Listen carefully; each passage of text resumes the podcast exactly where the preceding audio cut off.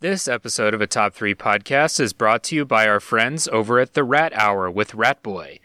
It's your one-stop shop for discussions about this season's seasonal candle lineup, interviews with Dwayne Johnson's biceps, and detailed analysis of cryptocurrency trends. And just for you listeners, I'll give you a sneak peek of what's going on on this week's episode of the Rat Hour. Check this out. Pork chop sandwiches! Oh, shit! Get the fuck out of here! What are you doing? Go! Get the fuck out of here, you stupid idiot! Fuck, we're all dead! Get the fuck out! Huh, well, I'm not so sure what that's all about. I guess we'll have to tune in to the full episode of The Rat Hour with Rat Boy.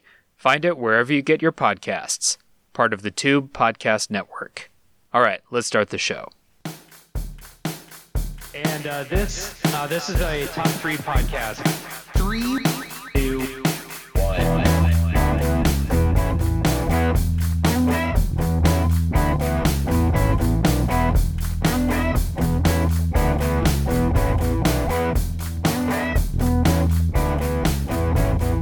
What's up, everybody? Welcome to A Top Three Podcast, where we honor the time-old tradition of listing our favorite things and arguing about it. Today's topic is the top three most relatable villains. Before we start, if you would like to support the show, please tell your friends. You can subscribe, give us a rating and a review if you're on Apple Podcasts. I think that helps with something. And follow our social media pages at Top Three Podcast. And you can participate in our listener calls and leave your own top three in the comments when we post our episodes. What you can also do on social media is you can create several burner accounts to pester your friends into listening to A Top Three Podcast. You guys thought I forgot to uh, get aggressive with it, but this is the uh, this is the twenty-first century, baby, twenty twenties. This is all about burner accounts. Uh, set up some bots maybe to spam all your friends with top three uh, propaganda. That would be very helpful. We would appreciate that from the bottom of our hearts. Keep your eyes on those pages for upcoming um, topics, and you can participate in our upcoming episodes, and we'll read and react to your top three on the show. Check the episode description for links to those pages. So I am the host today, Dave Jackson. I'm joined by Aaron Engel. Sup? Alan Nichols. Hey, everybody. And fan favorite turned heel, Bloodbath McGrath. It's a fine bond, but short is no pool English. Then I gotta admit, I'm confused. That confused me. Uh, it's, it's better from the not Simpsons. To ask questions. It's from The Simpsons when they get a pool and they first build a barn instead of a pool. And there's the Amish man to the side, correcting that short is a fine barn, but is no pool English. I was watching that episode the other day, and I thought to myself, Jesus Christ, it's hot outside. I wish I had a pool. It you should build a barn. Yeah, no, I should definitely have a pool in the, at the house, but I don't, and it, it's been a very hot week. Okay, but hear me out. You could also have a barn. Oh, and you could also build me a barn and Dave a barn. Yeah. Well, okay, Dave, where's this barn going to go? In Korea, uh, the spare bedroom. spare bedroom. You just use that fan that you escaped quicksand from to fly it to Korea. Come on, dude. Yeah. Actually, no. You put it on one of those weird like trailers that like tows entire houses down the highway, and you drive that all the way. You gotta have to put it on a boat to get it over to Europe. But from Europe, you can drive it all the way through Asia, through North Korea, and down to South Korea. I don't think that's too big of an ask. Yeah, dude, you know, come on, Bloodbath. Someone who calls someone who calls themselves my friend. what, what, what are the most prevalent trees in South Korea, Dave? Trees? Not to get off topic. Trees, like dude, I don't you know, cut man. down to make wood. It's a tree. That is the, the primary function of trees is to provide wood.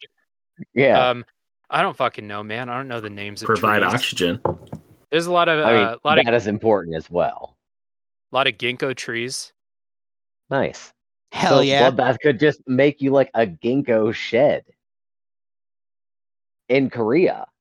No, he wouldn't have well, to that, drive it. No, he has to drive it, man.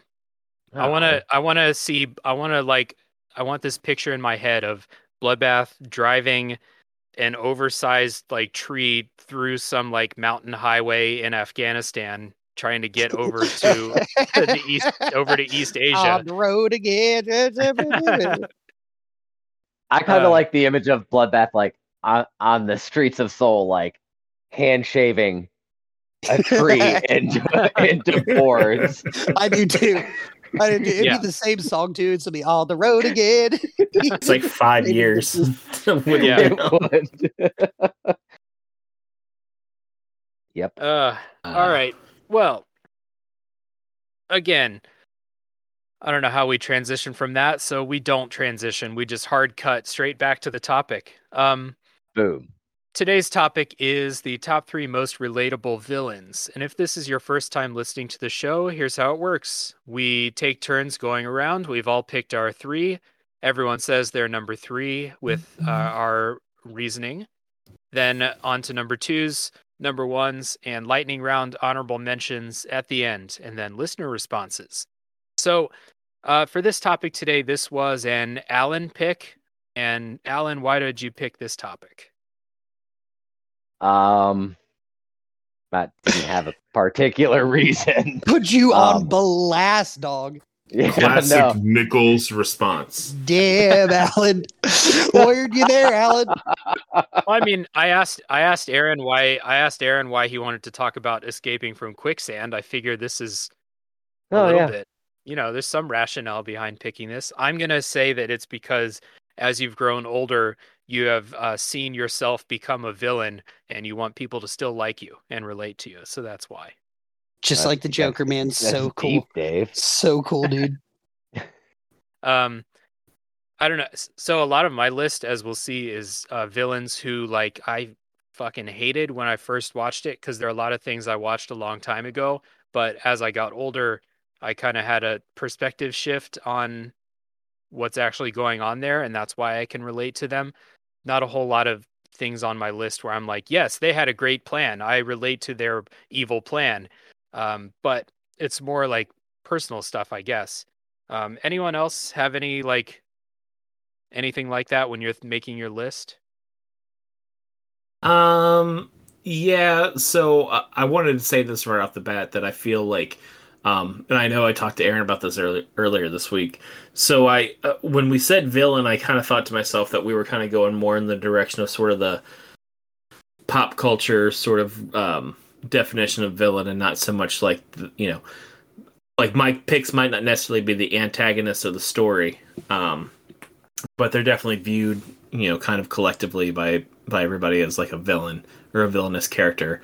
Um, or at least like an anti-hero. So, because uh, one or two of my picks are actually kind of the technically the protagonists of the stories, but um, I just want to get that out of the way. But yeah, I think there's a lot of characters that, um, especially if it's something that you read when you were a child, read or saw or experienced when you were a child, um, and you didn't quite understand it, you just knew that you were supposed to dislike that person because they were the villain. And then as time goes on, you're like, oh wow, that's a really... Uh, that's a really complicated um, story or issue, or like, oh, well, like they really did a lot to humanize or um, make that villain interesting. So it's kind of hard to say that you don't like understand where they're coming from. So uh, yeah, I think that I think that's a lot of I think that's like most villains, honestly, at this point. I feel like if I see any kind of media where it's just like they're just playing like the bad guy, like black and white, I feel like it's, it's kind of uh, childish and un- uninteresting to me. I think Bloodbath's being too nice. Like, right? Do you notice how he's like taking his time while he's talking and and and, and making sure he's not like, you know, insulting anybody? I just I just don't buy it, Bloodbath. I know what I know what you're waiting for, dude. But well, uh, when we get into picks, I think uh, I think we'll I, I get know. there. He, he already said protagonist, so I'm like, I know I'm going to argue with him. Uh, but like, just to talk about what we were doing, uh, you know, what we were talking about earlier tonight is uh, I kind of, when I first looked at this top three, kind of looked at it as more like characters I was empathetic to, or at least I could understand like the circumstances in which they became villainous. Um, but like, you know, after we talked about it, like re- relating to a villain is not the easiest thing. Like you really have to get down to like a personal level with each of them to decide, you know, whether or not like you, you actually can understand or at least like see yourself reacting the same way in the same situation. Uh, it actually ended up being a lot deeper of a top three than I wanted it to be, even though all of my answers are kind of silly. Uh, but yeah, so I, I, uh, I don't know it's about like the whole like, protagonist thing, like personally. Just like my life, dude. You know, I'm just bringing it out. Silly. Um, but yeah, that, that was kind Your of my whole take a little on silly. Uh, the idea behind this. Thank you, Bloodbath. You treat me too kind. All right, cool. Well, we move into our topic then, I guess. Um, I'll get us started with my number three most relatable villain, uh, which is from the movie Toy Story, and it is Sid. Sid is my number three. Hell yeah, good the, answer, man. The evil kid next that. door. Um, Sid is uh, like when you when you watch Toy Story when you're a kid, you're like, holy shit, Sid is the fucking worst. Like, put that kid straight in jail. He's a piece of shit. And then if you think about it a little bit, uh, Sid was just like an angry young, like he's like what eleven or twelve years old, right? I yeah. was like I was like the worst at that age. I was like a horrible kid in late elementary school. Do, doing all sorts of weird shit, like putting body parts of different things. Like people don't understand, like Sid's just a boy.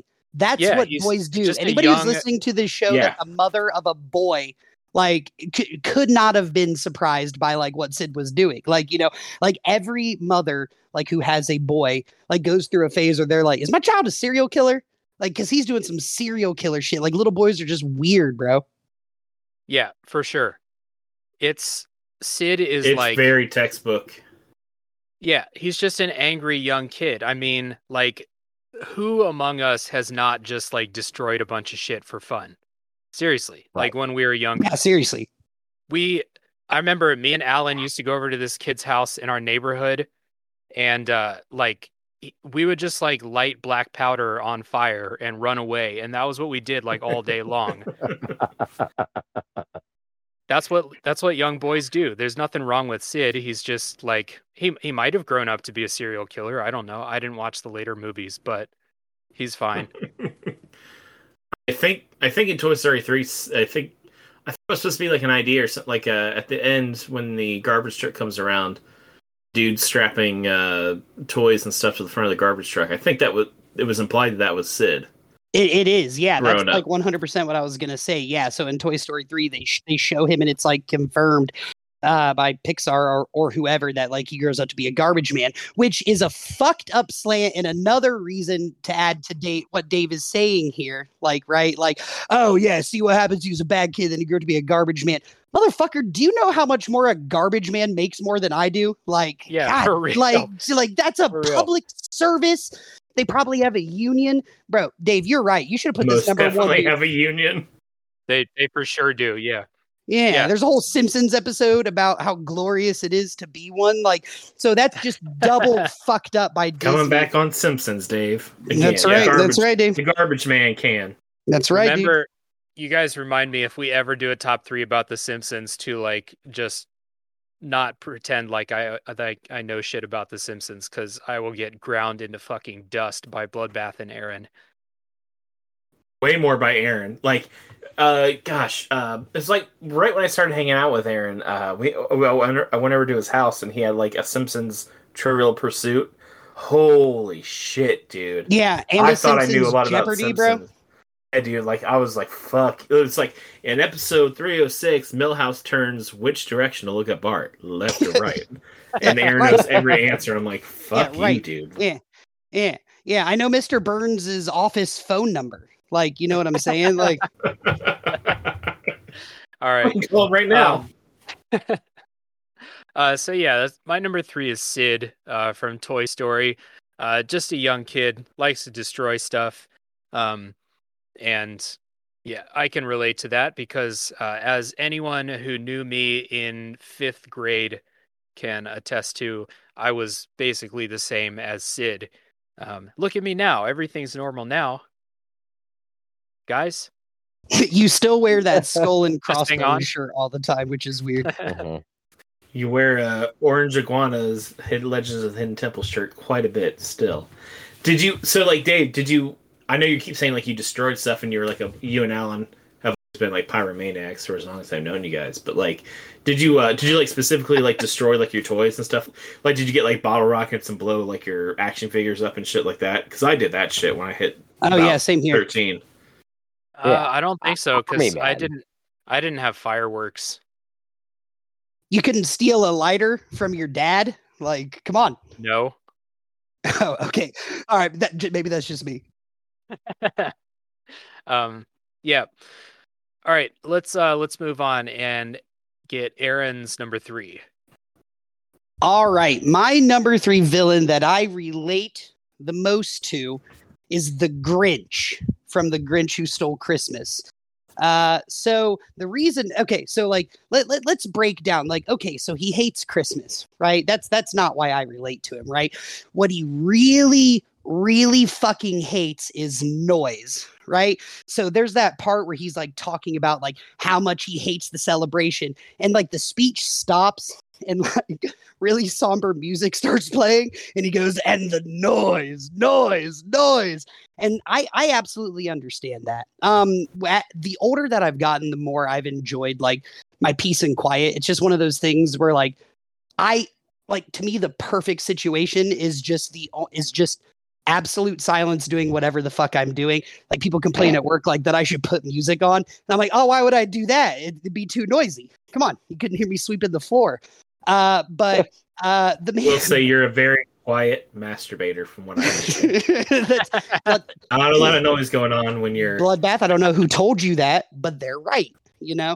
Um, but uh, yeah, shatter to a minimum. Yes. Get in, get out. Yep. Telling you, get back on with my day. But uh, yeah, but the the main reason I picked the Grinch is because he just gets like so absolutely irritated at like. Arguably the dumbest shit in the entire world. Noise, people being happy and celebrating and having friends and each other. And like, I, I genuinely like relate to that where I'm just like, God damn it. Whenever I see crowds of happy people, I'm just like, oh God, this is the worst. Or when there's like noise and celebrating going on that I don't want to be a part of. I'm like, oh my God, can you guys keep it down? And that's just like one of those things that as I get older, I understand. I mean, the Grinch wasn't going down there killing people. Like, the Grinch didn't, like, want to fucking steal. The Grinch just wanted them to shut the fuck up, dude. That's all he wanted. And he and he was like, okay, so the best plan is I'll just steal Christmas so they'll shut the fuck up. What's really crazy to me is I'm wondering if it's, like, pretty, like, calm all year and the only time Whoville is really noisy is during Christmas time. And so the Grinch is being selfish, like, well, I know for one week over the course of an entire year, uh, they make a bunch of noise and I hate it. So I'm going to ruin that one week out of the whole year for them. Uh, but yeah, so that most uh, top three, number three, most relatable villain, I'm going with the Grinch. Yeah, man, like, I, I don't know when this like transition happens, but at least once or twice a week, I think to myself, because I work at a school, a high school, and I think to myself, man, these kids are loud. Like, if they would just shut the fuck up, it would be nice. Like out in the hallway and stuff. Shut the fuck up. Like out in the hallway and stuff. I'm like, Jesus Christ. So I'm totally with you. Um, like, can you imagine if like someone came up to your house and started singing Christmas carols when you're trying to like relax after work? Like, shut the fuck up. Shut the Get fuck off up. My property with that bullshit. Yeah, dude. The man just wanted to be to live in his fucking cave away from the world with his fucking dog and just not be bothered. And they brought this to his doorstep. That mountain was there long, long before fucking yeah. Whoville was, dude. All right. They moved in. They made the noise. They're like if you live in like a college town, like in a regular neighborhood in a frat house, just decides to like, you know, post up like across the street from you. It's the same fucking thing, dude. That like, you know, maybe back in the day day, that would be cool. But like, if that happened to me like tomorrow, I would be like, nah, I got to join the homeowners association and do something about this or, st- or steal their Christmas presents. Yeah, I'm with you. I'd like to hear Alan's retort. Um, I actually, I feel like I should save my comments until a later time. Mm-hmm. Very lawyerly, very lawyerly. I feel, yeah, you lured, lured everybody there. So, Aaron, like, I mean, the Grinch is primarily angry because his uh, shoes are too small, all right? And his heart's too little. Like, your heart's too little. He but, doesn't have good circulation, okay. Aaron. His heart's too oh, small. Like, okay, first exactly. off, I'm down to listen to information. You do not tell me my heart is too small uh, or bloodbath. My heart is big, and it works, and it pumps good old American blood. Okay? No, but you're right. I mean, he is a curmudgeon because of that. But, like, I don't got to relate to everything about him. You know what I'm saying? Like, I relate mostly to how pissed off he is about the noise. You know what I'm right. saying? That that is my reason. Yeah, his heart's too small. He's, he's a dick. Like, you know, like no normal human being would be like, you know, I should solve this problem. I should go down there. And I should steal their food and presents and uh, the tinsel, uh, just everything. You know, not a, no normal person thinks like that.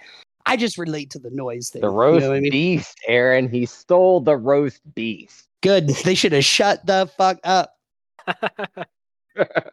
Aaron, do you get mad when you go to the grocery store and they've rearranged all the aisles on you? Yes. Blood, blood. Are you talking Stomp about Kroger? Out like, I'm not shopping today. I'm Bro, out of you, here. You, you have no idea. You have no idea how mad I got because I had to look three extra minutes for where they put the tater tots, like, after they rearranged Kroger. Whew. Fuck, I should go uh, in there you, and steal all the presents. Did you find the bagel bites? Yeah, I did, dude. Come on. There was... Yeah, there was I'm there magnetically was a, attracted to them. There was a baking sheet of bagel bites on the table when I got over here. those, those, those were not mine. Those are my roommates. That's why he, him and I are friends. He also likes bagel bites. I did... I half of them. All right. You can rent Fair a enough. house. You can rent a room in my house, but on one condition. How do you feel about bagel bites?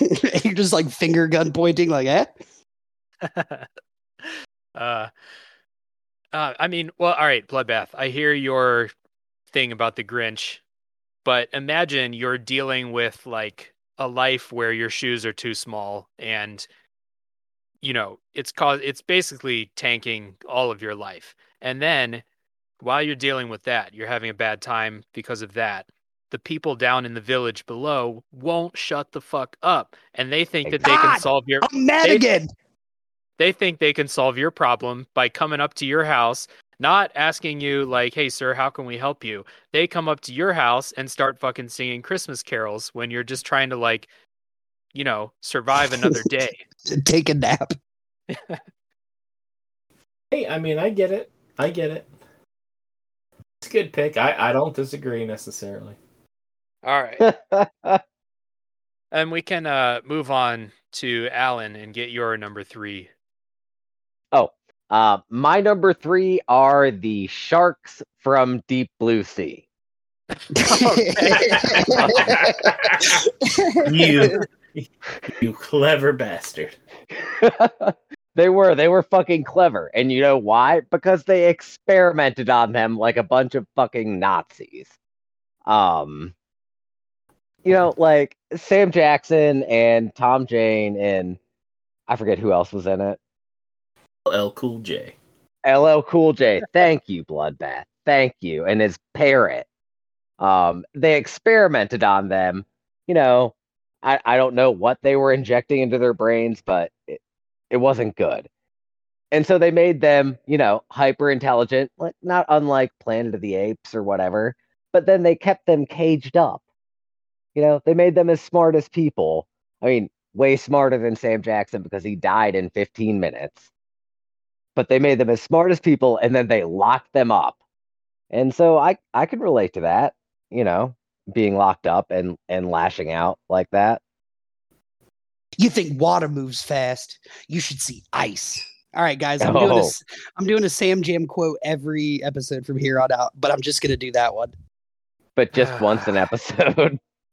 Just somewhere. We're like doing like top three favorite flavors of cotton candy, and I just do that line.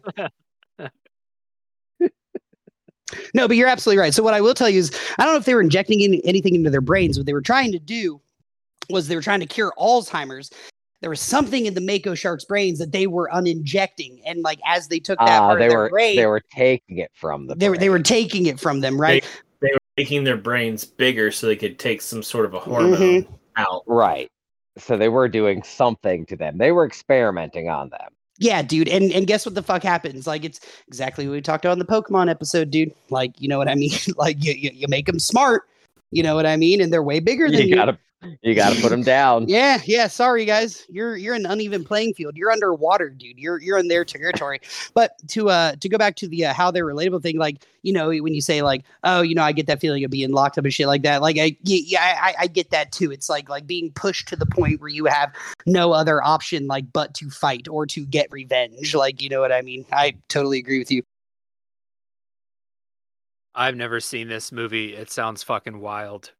You've never seen Deep Blue Sea? Dave, Dave, it would uh, scare the, it would scare the shit. But I'm telling you, Dave, Dave, telling you, slowly, little by little, Bloodbath is unveiling himself as the fucking villain of this episode. Right now, now, now you got him mad, Dave. You see? I mean, I, I don't think you should be surprised. No, I, it's you. I, I you think it's you'd be so well scared. Established. Very surprising. It's been well established that I've seen like twenty-three movies in my entire life. So that's it. Yeah. And like n- eight of those are Harry Potter movies and nine of them are Star Wars movies. Three are Lord of the Rings and uh, three are John Wick. And that's and it. Then, that's it, baby. And then Dunstan checks in. Yeah.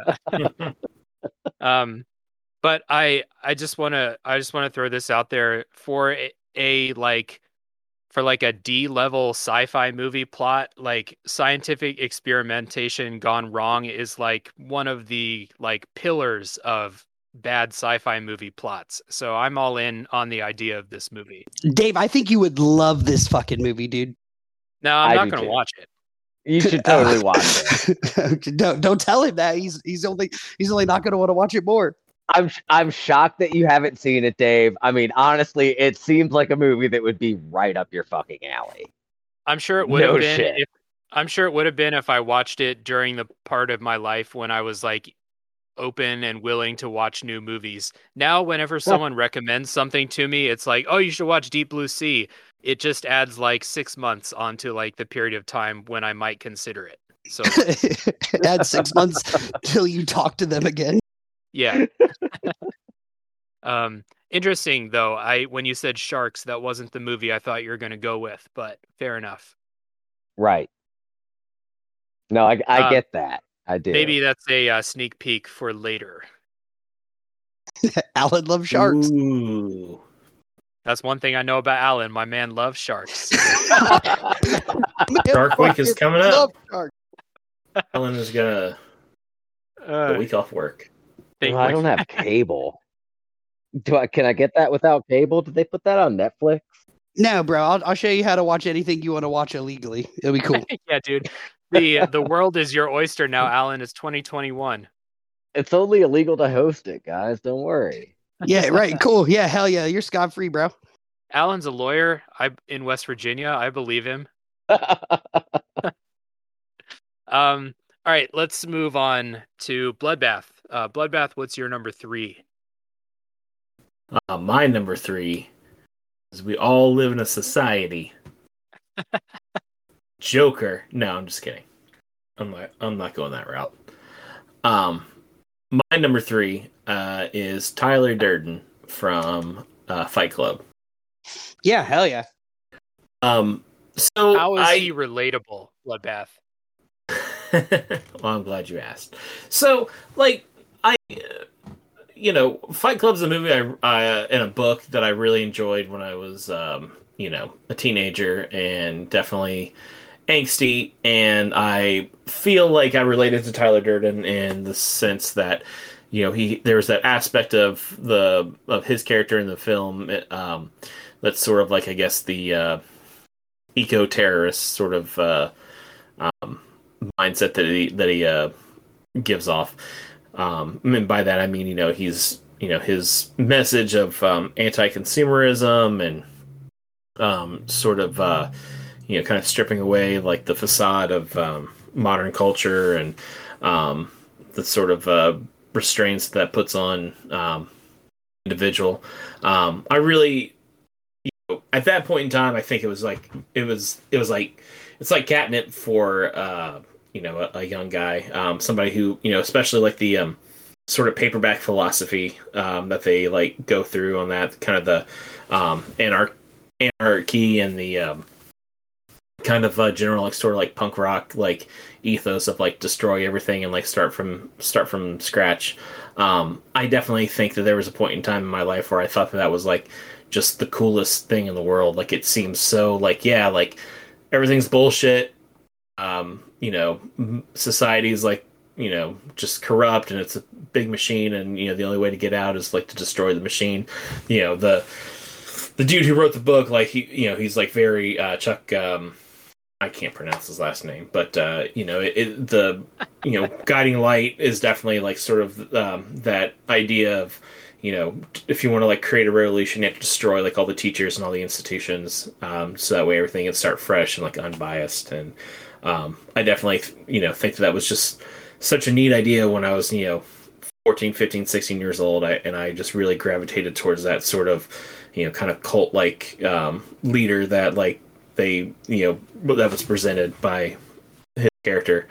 Um, and then it's like, you know, more time goes on and like, you start to like, you kind of learn a little bit about, um, music and culture and stuff like that. You kind of see like there, it again, like there's a real connection to like, you know, punk rock and music, like, um, you know, in the second or third act of that movie where the members of like Project Mayhem start showing up at the house and they're shaving their heads and stuff like that. I'm like, oh, all these guys look like they're in Fugazi and that they're about to go like play a show in like D C and like, you know, that kind of vibe and stuff like that just kind of gets, you know, sort of twisted in the iconography and the image of that movie and stuff like that. And I think it's, you know, again, it just, you know, for, for what it's worth, that sort of like dime store kind of, you know, trashy philosophy, um, rhetoric and everything just, you know, just really impacted me a lot when I was little, and uh, I really gravitated towards it. And I definitely have got, uh, grown past that. I think it's all pretty shallow, but um, I mean, like there's a time in my life where I was just like, that's just the coolest thing in the world. I couldn't get enough of it. Bloodbath just blacked out. He has no idea. Yeah, I was just saying that was like a, that was like a well thought out like. That was uh, like when like Dave immediately challenged you on that answer, and you responded ten, like eleven out of ten, Bloodbath. And that's that. I mean, but that's the same, dude. You still have an anarchy bone. E- everybody who who like relates to somebody like that still does. I mean, like that's what I was saying. You said you kind of grew out of it shallow, and it is to a degree. But like e- you know, everybody's kind of got that. Y- you know. Fuck the system, you know, part of them. You, you know what I'm saying? And that that's the that's the relatable part. That's why it's a good answer. I think when I get to my number one, it'll be super interesting with that being an answer. But I also feel like I feel like Dave constantly gives me shit for being like um, a corporate like shill. So like I think it's interesting that you say that. Like right. I got a rebellious right. like bone. Well, that's because you are. But you know that that that doesn't mean you don't have an anti-flag T-shirt laying around somewhere. True. Yeah, man. Is that a band? I don't. I, I actually don't know. I was very that's the... much a band. All right, nice. Good. Yeah, that was a good one. Thank you, thank you, thank you, thank you. um, hey guys, Get you want to continue this trend? I've never seen the movie Fight Club, uh, and I did don't you read the book? On. Did I you did read, the, read book? the book. I read the, the book. The, book like, the book's good and the movie's good. I'll, I'll just say that they're they're both good in, in different ways. I read the book like two years ago for the first time. Yeah, it, it's super cool. Uh, I I think his last name's pronounced Polynuk, something like it's that. Polynuk, but... yeah. Polynuk. I thought that was he, pretty. I thought that's pretty common knowledge that that's how, and we're probably mispronouncing it by being confident about it. Right. Yeah. The, the minute we all agree on something, I'm like, ooh, something, there's like some electricity in the air. Something's not right here. Yeah. No, the book was, the book was good. I definitely didn't connect with it at all. I just enjoyed it as like surface level entertainment. I think you're just too old then. I mean, I don't mean that like, sound like shit. I'm oh, just saying, like, pro- uh, I don't, uh, I'm not. It, I, I, I, I watched Fight Club when I was like thirteen or fourteen. I rented it and I just like never took it back. I just like watched it over and over and over again. I was so blown away by it. And in fact, I think it's funny. Uh, Alan, Alan, you haven't said anything yet. I don't know if you have an opinion on this, but I do just want to say for the record, the last time I watched Fight Club was with you. I honestly don't even remember the last time I watched Fight Club. It's it's been years. I have at least one copy of it. Uh, I, like you, there was a time in my life where I loved it, um, and I would actually watch it regularly. It I don't remember it ever tripping me out um, or anything like that. Uh, it was, I, I don't know. I guess Tyler Durden, I get relatability. Yes, as far as like everybody having that slight anarchy streak and and that, but uh, no, I don't. I don't know. I haven't I haven't watched it in a long time. You sound yeah, like a fucking shill, Alan. Yeah, well, you know, and that's what I meant too. I, I think like you get, you know, sixteen, seventeen, eighteen, like that worldview is so like powerful. Um, then it's like you get a little older and you're like, okay, like here's the here's the fucking Swiss cheese. And this like whole like tapestry of woven, and it you really grow past it really fast. It's like at one point everybody in college has a Fight Club poster on their like on their wall. Then there's like, oh, okay, this is uh this is a little problematic, especially too. Like I also thought like um, there's a lot of stuff in that movie about gender that I don't think I want to associate with right now in this climate. So I can definitely see how uh, it's passé. I had a Fight Club poster, but it's not because I care for the movie. I just really like soap. um, hand, I don't know, man. Like, no, but I mean, handcrafted materials. You know, Yeah, yes. I like artisan soap. I support local uh, entrepreneurs. It's good of you, Dave. I don't know. My thing with Fight Club wasn't that like I'm like, ah, oh, this is young people's bullshit. It's more like you kind of you realize like you when you get older, you realize you, like you're in like the system and you're like you're part of the machine, and you can either just like accept that you really can't affect the machine that much, or you turn into the Unabomber. I think those are like your two options. And kind of. I I chose the former so far. Dave, I do believe you were asking me to build you a barn, which could yeah. hold an awful lot of fertilizer. Yeah, but it's for my uh, it's for my plants, and uh, can you make if you could add some space for Um, some goats. That would be nice. A, a, a guinea pig sanctuary. Yeah, I'm gonna be the premier guinea pig rescue in East Asia. Um, all right, let's uh, let's move it on to number twos, and my number two is uh, Eric from Billy Madison. And this is uh this is part I have a good reason for it, but it's partly just so we can talk about Billy Madison some more. But like I mean, Eric is trained to run a business and he is set to be replaced by the world's biggest idiot. I would be fucking pissed about that too. I would not like I would be incredulous if I was in his position. I could totally relate to that. So that's the real reason for picking Eric, but I really just want to like give us, you know, five to ten minutes to talk about Billy Madison some more. Eric drinks his own pee. my my number two is also Eric. Hell yeah, Alan. Hell yeah. I mean, Eric, you can totally get Eric. I mean, like you said, he has put years into that company, and he's gonna watch this idiot come in yeah. and just destroy it.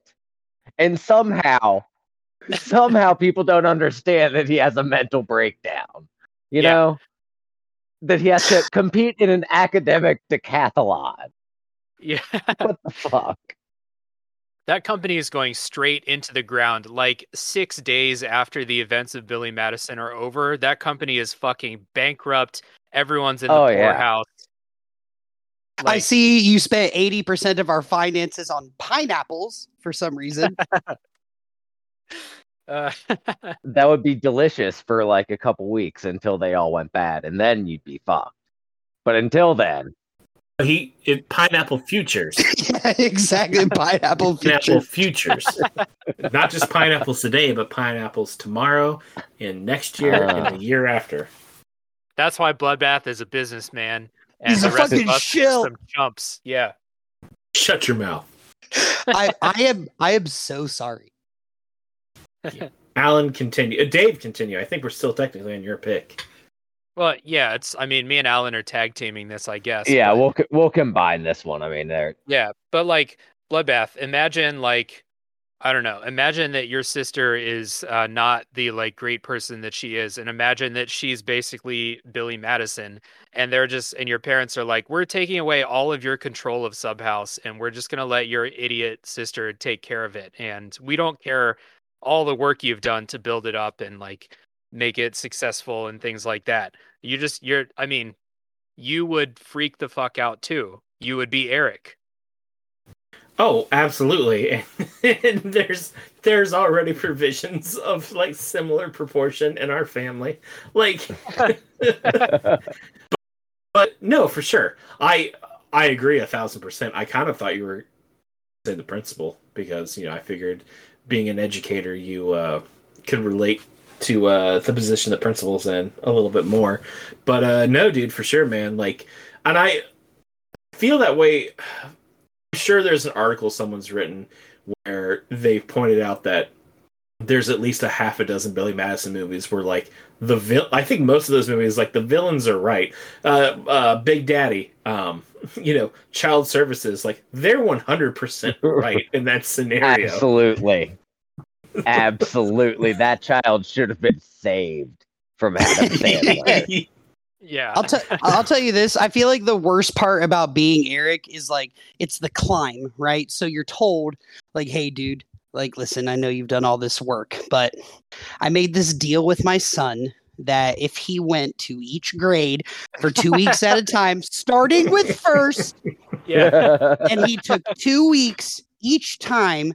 Uh, to pass a grade. And if he manages to do this without screwing it up, I'm going to give him the company, right? That's already bad. And you're Part out two. on your ass, Eric. And you're out on your ass. Part two, right? Every time he passes a grade, starting with first, we're going to throw a giant party. And, yeah. you ha- and you have to be there. You, you, are con- to be there. You are contractually obligated to be there. And or congratulate Billy yeah, on passing yeah. the second grade. Yes, you, you have to you have to congratulate this twenty-six-year-old man on learning how to write cursive, and you have to do it with a smile on your face, bro. Like I, I I'd lose my fucking grip too, dude. Yeah, for sure. And I also feel like in the business world, um, Billy's dad are making these sorts of decisions that he probably doesn't run the company very well to start with. So I figure that Eric would be getting out. I also figure like Eric probably just gets a severance package. Like he should have just bowed out and been like, that's cool. You guys are fucking nuts. I'll take my, you know, seven figure like severance to like walk the fuck away and go run, you know, Taco Bell for a year or something like that. I don't know. um, Oh, dude, no, you would be running. Good pick. Oh, good on. pick. I just feel like Dave, like I, again, like I just, if you're the principal, like you know, uh, I just ima- I imagine Dave's latter success is be he becomes uh, some sort of administrator at a school, and someone like finds out his terrible secret when he dressed up like Jesus and played bass. I to, thought you were uh, gonna the blob. I thought my I thought my embarrassing secret was like hosting a podcast, which is about the most embarrassing thing you can think of. I, I, I agree. I'm proud of this pro- podcast. I tell everybody, tell all my employees to listen. He's doing the things that you're telling people to do at the beginning of episodes. Yeah, dude, you're a cult leader, Dave. Contractually ob- obligated. Here's the thing, like, I don't remember anything about the principal in Billy Madison. Was he a villain? I thought he was just there. I think he wanted yeah, he to was... fuck Adam Sandler in that, and he was like a wrestler, and that's what was weird. I don't think he was a villain. He was. He used to be a wrestler, the revolting yeah. blob, and he accidentally right. killed someone in a match, and Eric right. blackmailed him. That's right. He was supposed to pinch my leg if he was ever in danger. But I don't like, no. yeah, I don't see him. I never saw him as a villain. Like of he all the, he was same. a victim of all the school movies with principals. Like Billy Madison's principal was just like, just like a dude with a terrible dark secret. He wasn't, he wasn't the villain. No, so, you're right. He wasn't a villain. I'm just I think, saying. uh, like I'm gonna, a little foreshadowing here. I think we'll discuss some of the other principals uh, later. Um, Ooh. You, you guys like how professional that was? I definitely didn't like stutter or awkwardly phrase that or anything. It was perfect uh, professional podcast hosting right here. Dave, you're nice. Perfect, and all of us love you, but Alan. Yeah, I know. Um. So, yeah. yeah. You know. Uh, Eric from Billy Madison. That's my number two. Um, Aaron, what is your number two? All right, my number two is a character that is almost exactly like the reason I had for picking this character is exactly the reason you picked Eric. Uh, my number two most relatable villain is Yzma from an Emperor's New Groove or from the Emperor's New Groove. Okay, so Yzma uh, was basically like in charge of everything uh, for Kuzco, who was the emperor at the time, uh, and then like. She, she had done everything. She made sure he lived the perfect life. She was trying to get him that new place built. And he just like, and if you remember the movie, like seriously, like Kuzco is just like, eh, you know what? I don't like that one idea you had. Uh, you're fired. Get the fuck out of here. Like after she had put in like a lifetime of fucking work to make this fucking bratty ass teenager's life perfect. Uh, and he just promptly fires her. And that is kind of like the catalyst to her being like, all right, I'm going to kill him. I'm going to turn him into a fucking goat and then kill him. But it's exactly the same reason you guys talked about Eric. Like she was literally like a model employee. Like she did, she did everything for him, whether that was like setting up parties or like being like the ah, interpreter's not the word, but like being like the medium in between him and the common people. Like she kept his schedule going. She made sure, you know, all the things that he was too fucking stupid and annoying to understand, uh, like actually like worked out for him so he could keep continuing his rule. And then like one time she says like one thing and he's like, yeah, you know what? I don't like that attitude. I know you've put in forty-eight years uh, here, but you can just go. And You you can see her face. The whole scene where he's telling her she's fired, she is having like a mental fucking breakdown and like begging him not to let her go. And he's just like, yeah, like I, I keep talking to you, but I gotta I gotta worry about this like a uh, vacation house that I'm building. So yeah, go on, enjoy your life. And then he like gets mad at her when she keeps pleading to get her job back. So I'll tell you, just like that Eric thing, man, like you, you put a lot of work into something and then it all like crashes around you. I t- like I would totally also try to turn my boss into a goat, like like not, not or a, whatever the fuck he was like that. So uh, my number two is going to be Yzma from The Emperor's New Groove. Never seen the movie. Yeah, I'm going to throw this on the pile. I feel like your description makes me not want to see it even more, Aaron. Oh my God, dude. First off, first off, The Emperor's New Groove is a, either. The Emperor's New Groove is an awesome movie. So like it's David Spade, right? He, it's David Spade and uh, Patrick Warburton's in it and uh, John Goodman, right? And David Spade is like this young, like like emperor or a, like something. He, he's like the leader of this country and he's just like the biggest piece of shit. Like imagine if like Joffrey wasn't violent. Like that's that's who he was. And David Spade is so fucking good. Like that movie is like low key like one of the funniest animated movies of all time.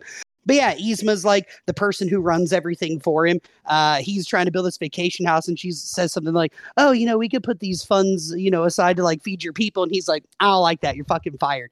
And so she turns into the bad guy of the movie and tries to kill him, basically. And like, so that's why I find her relatable. It's the same, a big fuck you to somebody in charge who makes a decision that doesn't make any fucking sense at all. And it fucking rattles your brain just like it did Eric. I will say The Emperor's New Groove is an awesome movie. I've probably seen it like twenty-five times. That was like one of those movies we watched in college, like every once in a while, because everybody really liked it. But Dave, I know you like David Spade. Wait, no, I don't. But anyways, Dave, I don't, I don't, I don't, I don't know if you like David. Yeah, Spade. I'm, I'm very lukewarm on David Spade. Okay, yeah, I don't know why I said that. How long have we known each other?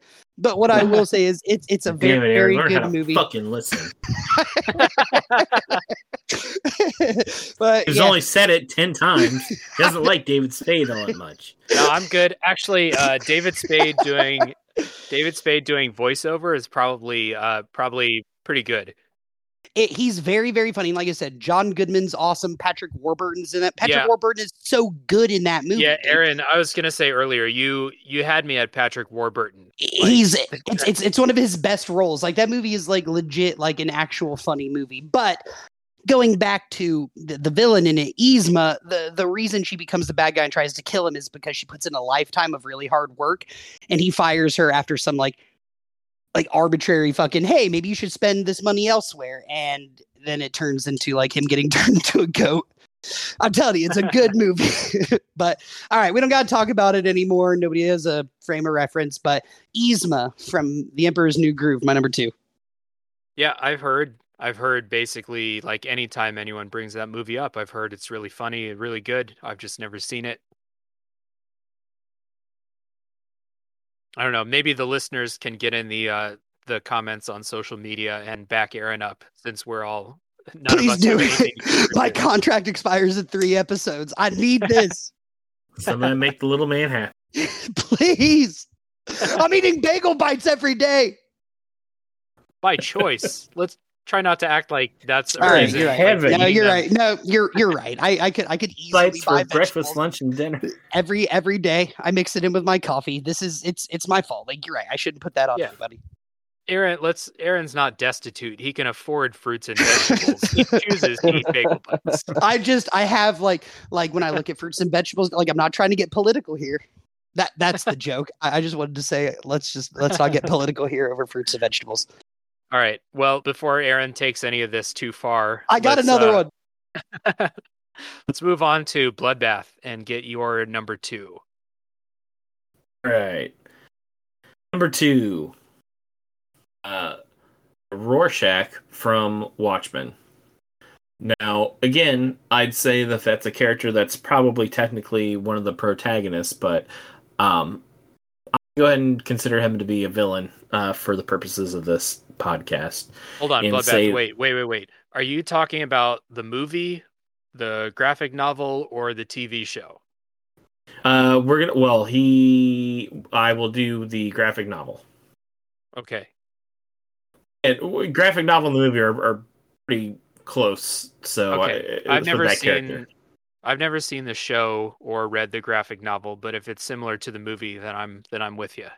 The movie's pretty much shot for shot the graphic novel, and the T V show. He's obviously he's not in it. There's people who are inspired by him. Anyway. Okay. okay. Um, uh, yeah. So we'll we'll go with the graphic novel. Um, uh, but I, I relate to so the Rorschach. Um, he is a uh, superhero in this uh, dystopian world um, in the Watchmen, and he is a he is a mass crime mass vigilante, and he uh, is you know he kills criminals. He's extremely violent. Um, he sees the entire world uh, black and white. There, he is a utilitarian. There is no gray area. There is no you know everything is morally objectable. Uh, right, wrong, black, white, and it's it's up to him to um, be judge, jury, and executioner on um, how he sees the world through his lens. And that I feel, while you know, obviously I'm not um, a vigilante, I'm not a crime fighter, um, I'm not, um, I don't really feel that I'm somebody who sees the world in black and white. I can definitely appreciate and relate to that sentiment. You know, you. See an awful lot of crazy things happening, um, especially today, social media and, and just, you know, news and politics and whatnot. And, you know, I, I totally understand, especially, you know, the, the climate right now where there's a lot of tribalism and there's a lot of desire to see things like, you know, white and black, red, blue, this is right, this is wrong. These people are good. These people are bad. Um, so I, I get that sort of primal um, reaction that a lot of people have, and I can see how that's a character that uh, definitely imbibes that sort of philosophy of, you know, this is right, this is wrong, this is how we're going to do things, I don't care what the outcome is, if this person, you know, has broken a rule, they deserve to be punished. I, I totally get where that thought process comes from, from a lot of people. I don't feel like I, I agree with it. I think I'm always somebody who tries to see, you know, common ground, or I always see things shades of gray, but I can definitely understand, especially in like modern times where you uh, can probably gravitate to somebody who is so um, binary. And uh, I don't know, I think um, he's just an extremely interesting character and a really sort of tragic villain in that sense. So, check. Nice. I appreciate the Thank explanation. You. It's been a long time since I watched that movie. I haven't really thought about it since then. But I he's the he's the dude who like fucks everybody up in that scene in prison, right?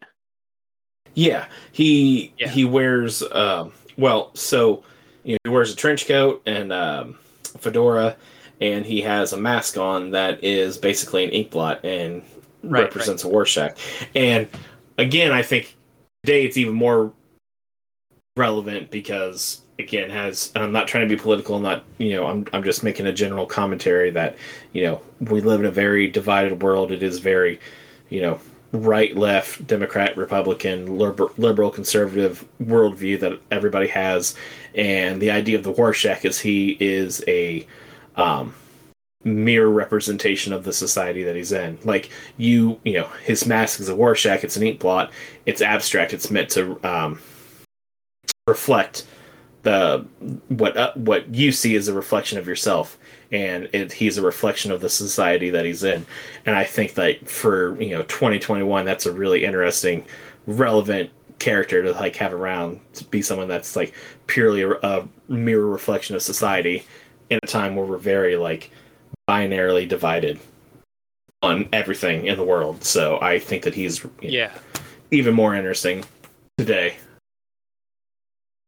Right on. Kind of like how, uh, like we're so quick to like make snap judgments about things we see instead of like, you know, fully considering situations. Yeah. I mean, everything, everything comes down to like, well, okay, so what, what side of the spectrum do they fall on? Are they Republican? Are they Democrat? Are they, is it red or blue or, you know, whatever it is? I'm trying to be, to take my, my own opinions out of this a hundred percent. I'm just saying, That's that's very much rare, but you know, if, if you're conservative and a conservative person makes a statement because they're conservative, it seems like everybody goes in that direction. Liberal, same thing. So you know, it is a, you know, it's, it's very divided, and I feel, you know, I always, I've always been the kind of person that tries to like look down the middle or see both sides or find a third option. And again, he's definitely. You know, I can re- I can see how many people relate to the idea of like, nope, we're right, they're wrong, we got to fight them, and that's definitely the kind of mentality that that character deals with and is a representation of. Right on. That wasn't the uh, the villain that I thought a lot of people would choose from uh, Watchmen even to relate to. I thought the the big.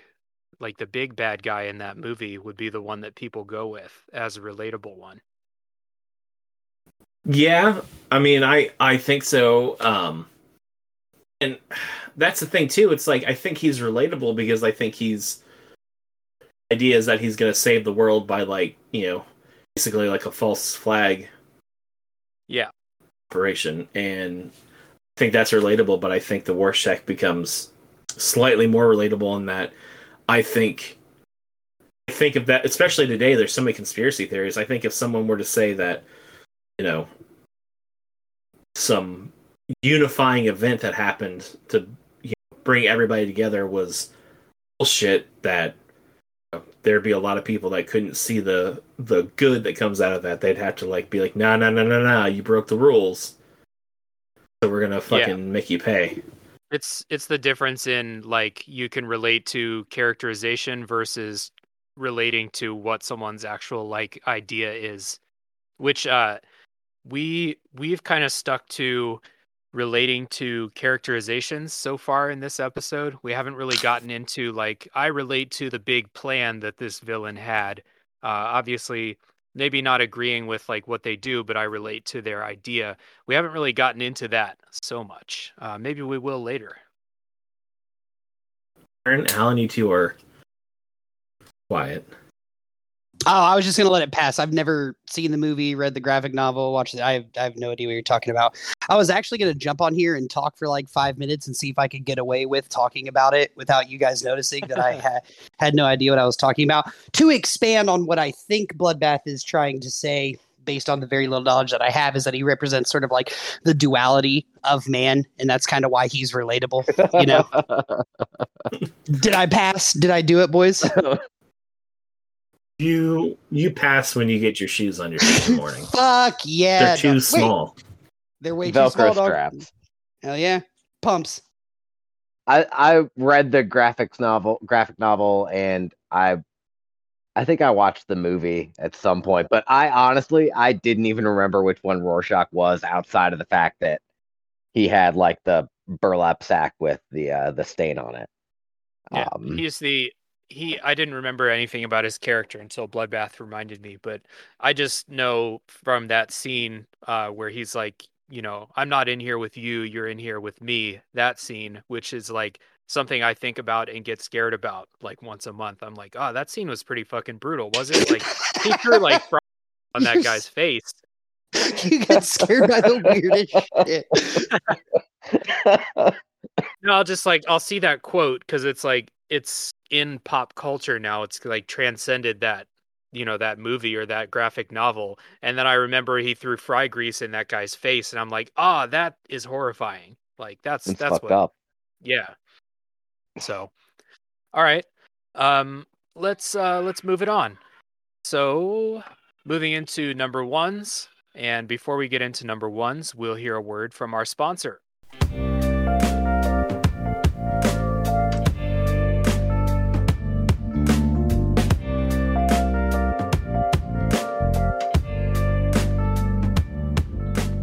Hey everybody, before we do our number one picks, we'd like to talk to you about that magical drink, the one that makes this podcast possible.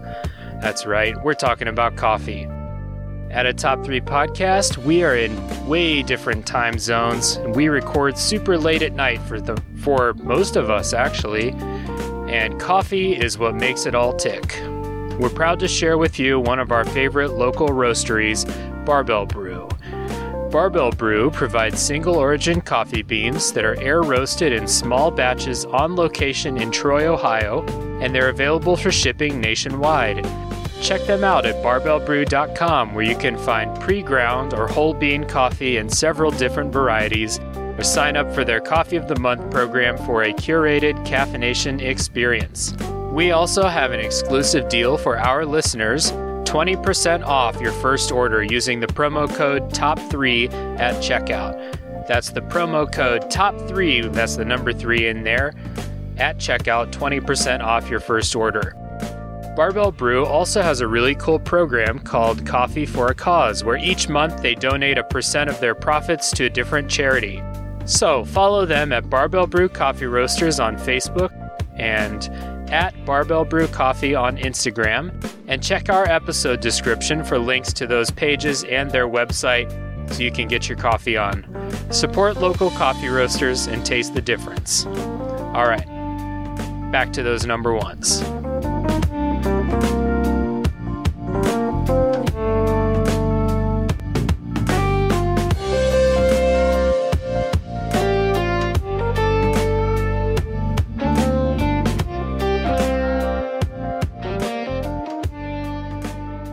Okay, and we're back, and I will give my number one most relatable villain, which is...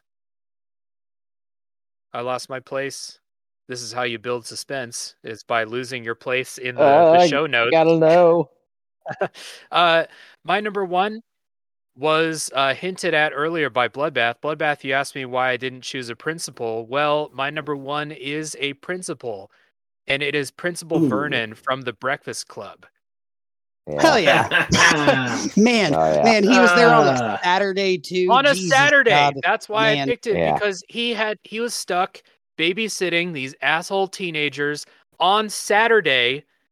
You know, people who work in schools, teachers, administrators, you know, the week is stressful and busy, and if something is like gonna fuck with your Saturday, Like, I'm not talking about like, oh, you have like papers to grade. You need to take them home and like watch T V and grade papers on Saturday. I'm talking about like, you need to go to school on Saturday and babysit these asshole kids in the library and make sure they don't like do anything bad. I can relate to sure how he would fornicate. Be pissed off. Yeah. Fuck or all, kill one another. All Principal Vernon wanted to do is pass the time until he could go home on Saturday, and he's got to make sure that these kids don't burn down the goddamn school. So all they I have to relate. do is sit still. That's all they yeah. have to do is sit still and like read. Like they yeah. could have read a magazine, to, bro. He didn't, didn't give a fuck, to, bro. It's been a long time. They had to like, didn't they have to write like an essay or something an essay. like that? Yeah. Oh. So all they had to do. No, fuck the principal. All they had to do is write an essay. Like, it's not a big deal. All of us have had situations where like, oh, you got in trouble. You have to write a note about why you're sorry. Like, yeah, it sucks, but just fucking do it. It's not a big deal. Like, play the game and then you can go home. And that's like, I totally relate to why the principal in the Breakfast Club is just like, ah, these fucking kids, like, come on, like, really just like ho- hold your shit together for like two more hours. And then we can I, all go I home. feel like, I feel like too, you know, it would have taken them like ninety minutes to write that paper. And then like, they could have fucked around for a couple of hours and he probably wouldn't have cared if it was done. And then I also yeah. feel it would have been like, he would have been like, all right, fuck it. It's One o'clock. Everybody go the fuck home. I don't want to do this anymore today. You've all been punished enough. Yeah. Dave, he's the question. Principal. He can make the rules about he's the principal. He can like let them go if they do their shit. Like, here's the here's the good thing. Cause I'm I teach high school. Here's the best thing about teaching high school is that the students are like young adults. They're like they're real people. You can level with them, you can reason with them. You can be like, hey, if you guys just like write this essay, you don't have to stay here all goddamn day. You can go home early. Just write the essay. But like, no, those, those, uh, I mean, I like the cast in the Breakfast Club. Not all of them were bad kids, but like, just, I don't some think those, that they, some of those kids deserve to be in a detention that day. That's for sure. Yeah, sure. Anthony Michael Hall deserves to be in prison now.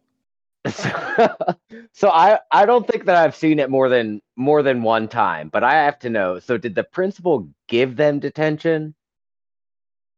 I'm not no. sure. It's been Pro- a long time prob- since I watched it. Probably not. Too. They they were all there. They're all there for, for different. I think the only one he's probably given detention to was uh, um, Bender. Judd um, Nelson. Yeah, Judd Nelson. So I think Judd Nelson. I actually I think if you watch the movie, I think it's revealed that like. On that particular day, Judd Nelson didn't actually have detention, but he's just such a pathetic bag that he just showed up like he had detention, and he got detention. But um, Emilio Estevez like uh, beat a kid up in the locker room as part of like a prank. Um, he he duct taped his butt cheeks together. Uh, um, no, uh, Ali Sheedy. Ali Sheedy. Dudes, dudes. Ali Sheedy, dude, the dude, goth dude. chick, she did not have detention. She just showed up because nobody cares what she's doing. Um, forget why Molly Ringwald was there. And then Anthony Michael Hall had a gun in his locker. That's why he's there, because he's like, nuts.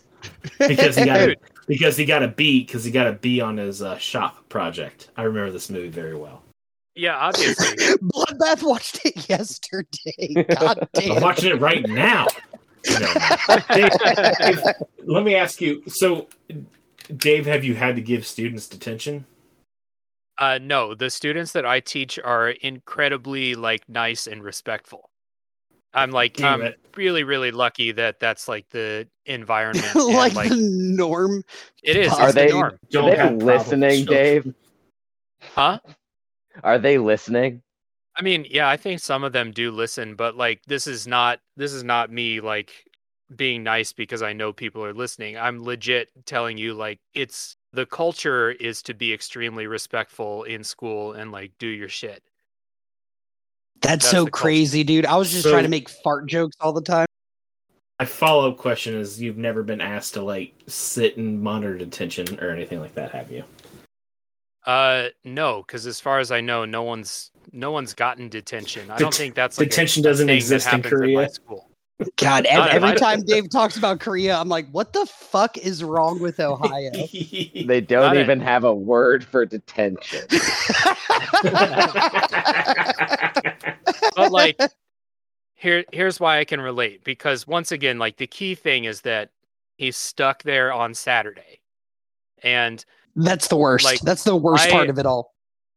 Like being a teacher or being an administrator, like working in a school is busy. You have a lot of shit to take care of, like more than I personally have to take care of. Um, and so like when school is over, you want to go home. I don't want to yeah. like, sometimes I have to stay late at school to do stuff and I don't want to do that. Um, you know, so coming in on Saturday to watch them sit in the library and like make sure they don't like slit each other's throats is, it sounds awful to me. Like I would be pissed off before I walk in the building. So I can totally relate to the principal in the Breakfast Club. Um, more so than I can relate to, actually, I can relate to the principal in Ferris Bueller. I considered him, but like, I thought you going in on Saturday. Mm-mm, no. Well, and I think it's interesting. Again, in that movie, the principal has a scene where he's talking to the janitor, and um, he—it's a—it's a you know a, a really kind of poignant moment where he says, you know, what scares him is that these kids are going to be the people in the country one day, or taking care of him. I think is how he phrases it. And so, like, you get like just to your point, like you you understand right away, like he's very much doing it because he feels he owes it to them to teach them lesson or hold them accountable for whatever their actions were. So like he's trying to do it for their best interest, and it's just that much, like to your point, it's that much shittier how they just fuck with them so hard. And yeah.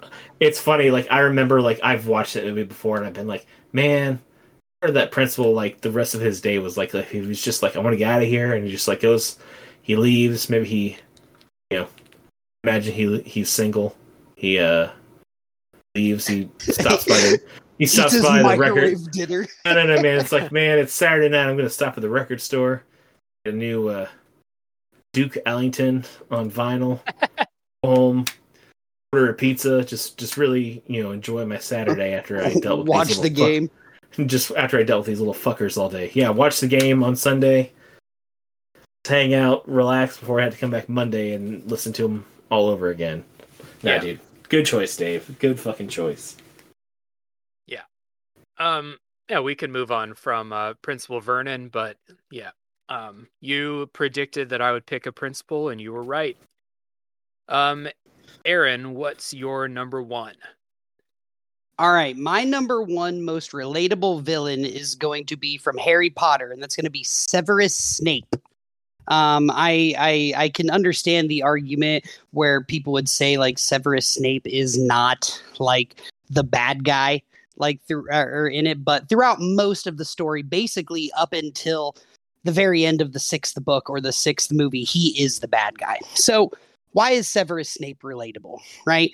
Let's, let's go to the first one. Like kids annoy the shit out of him. Right. Same here, dude. Like I'm telling you this right now. Like I've had so many people in my life tell me that I should like be a teacher, or like get my teacher's license or do these things. I'm like, no, no, no. I, do, I do not think you understand what you're actually asking me to do right here. I would be just as like, if like, okay, so let's say, let's say when I was a young buck, right, I fell in love with this woman, right? And she fell in love with the guy I hated more than anything in the fucking world. And then she not fell only in love that, with Alan. She, yeah, that's, that's right. She fell in love with Alan, right? And Alan and her had a child. And not only do I already hate the idea of like the fact that the love of my life is with the worst person ever and they're a lo- they're together long enough to like make a child. Not only that, their child becomes the most famous fucking person in the entire world, right? Their child is the chosen one. Their their child becomes Jesus Christ. Like you can't even say anything bad about Alan, because he created Jesus. You know and what then I mean? He got he got murdered by the evil And then wizard. I got murdered, right. Yes, exactly. Yes, right. So I mean, not only that, and then let's you know, you grow up and you become a teacher. Not only that, their fucking kid is in your class now. and everybody fucking loves him, dude. And everybody loves their friends and everybody treats him awesome. Just right off rip, that whole situation would fuck me up so bad. But let, let, let's get a little bit more serious into like what what what really like y- you know makes me pick uh, S- Snape as my number one is he is. and and I realize what I'm saying here in terms of relatable, like, right, and the kind of person I am.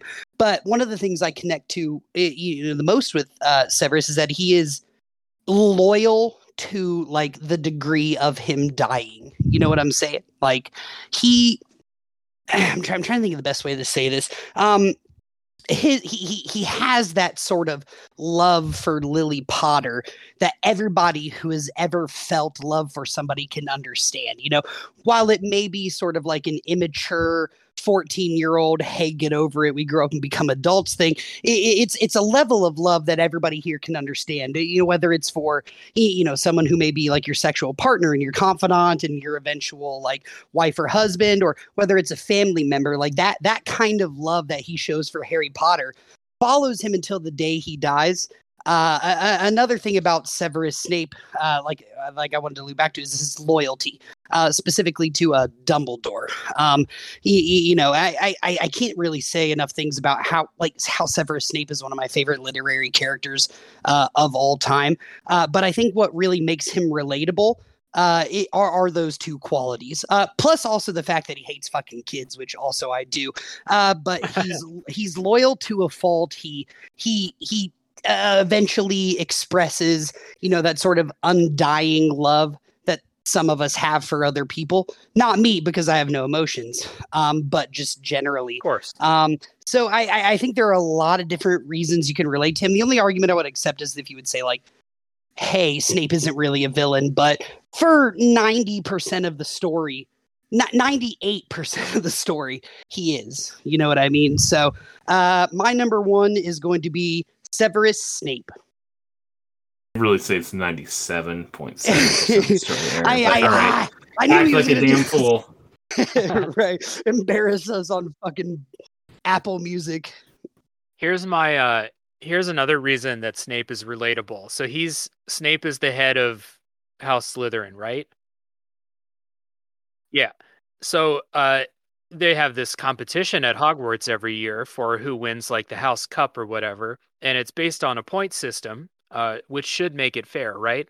And Snape's house uh, is probably the fair winner of the House Cup basically every year. But because oh, of Dumbledore's wonky-ass scoring system, he loses every single year. And he's oh. salty about it. I would be salty, too. Oh, I'm my God, me too.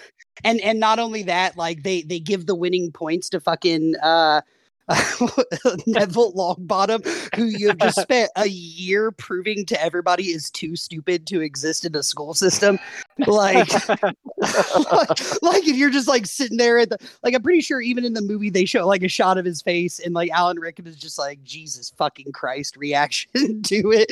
Like, yeah, you're right, dude. Uh, I would be and like, the, oh my god, now like I'm mad. Day by day, now I'm sweating. The day by day life at Hogwarts that they don't show like in the movie or in the books, like Neville is like on a daily basis, like creating toxic fumes in potions class, like just fucking up hardcore. All Dave, the you're time. A teacher. Like, he's basically explaining to them how to do like fucking like long division, and like you're just like, how? No, no, Neville, you put an ounce of Mugwort and a half leaf of Wolfsbane. What are you not getting here? Yeah, oh like, God, is that, I mean, is that, like, is that an ape's head? Where did you get an ape's head? Where did you get that? But, yeah, but but, but back to it, yeah, just, just yeah. like, like literally the, the, the, the loyalty aspect, that, like, that feeling that his entire character is basically run on that one premise of him being absolutely in love. Like, anybody who has ever loved before, you know, can can understand that level of like commitment and, and, and like that, that that's exactly who he was in the end. And I, I don't consider him like a villain villain, but, you know, uh, one of the things are what makes a villain. It's somebody that the uh, protagonist sees as a problem. And for most of the story, he is Harry Potter's problem. Yeah, absolutely. Anyone who tries to say Snape is not a villain for the majority of that, like, that like story, ninety-seven point seven percent, bro. That that's enough for me to call it. At the end, it's been revealed that like there's a purpose behind what he's doing, but that doesn't mean he wasn't the villain that entire time. Yeah, he could have protected Harry and also not embarrassed him publicly. Like, yeah, you know exactly. what I mean? Right. He didn't have yeah. to be a dick. No, no, but he was because he hated kids, and again, I understand that. That's like the most relatable thing about him is what you were saying first, not the not the loyalty thing, because I don't think most people are loyal the way that that Severus Snape is.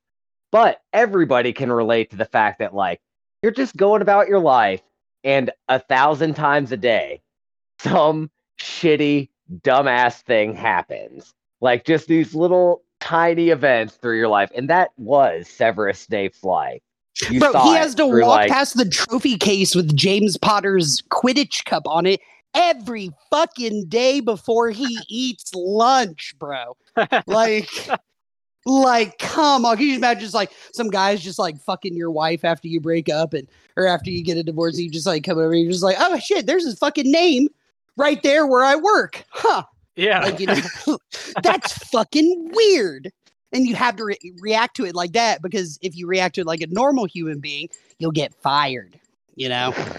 I also feel it's like, I mean, does this guy not have magic powers? Can he not, like, find an alternative way to get to the cafeteria? Or, like, find another way to get lunch without having to walk past it? Or, like, no find a way bath. to, like, to, like, you know, wear some, like, fucking sunglasses so he doesn't have to look at the corner of his eye at the fucking trophy case. Let's be fair here. I was doing a bit. That never happens in any of the stories. Just, oh, just I don't for, know. For, I'm, for not I'm not a Harry Potter. I'm not a Harry Potter fan. He's, eh. he's one hundred percent surrounded by, like, the legacy of... Adoring uh, fans of his enemy. James yeah. Potter memorabilia. Yeah. And, like, again... And like he has to the, deal with Ron Weasley all the time. I mean, Jesus uh, Christ! Yeah. Now I'm really mad. Yeah, this is that's the thing. Like, he has.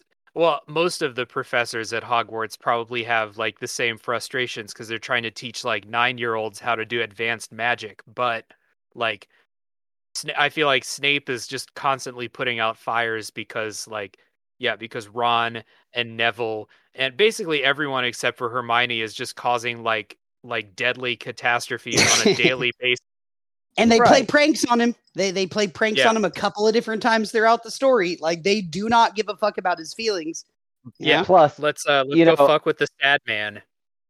He he lives in the dungeons of that man. probably yes, leaky ass castle. I mean, man. you know, it yeah. doesn't.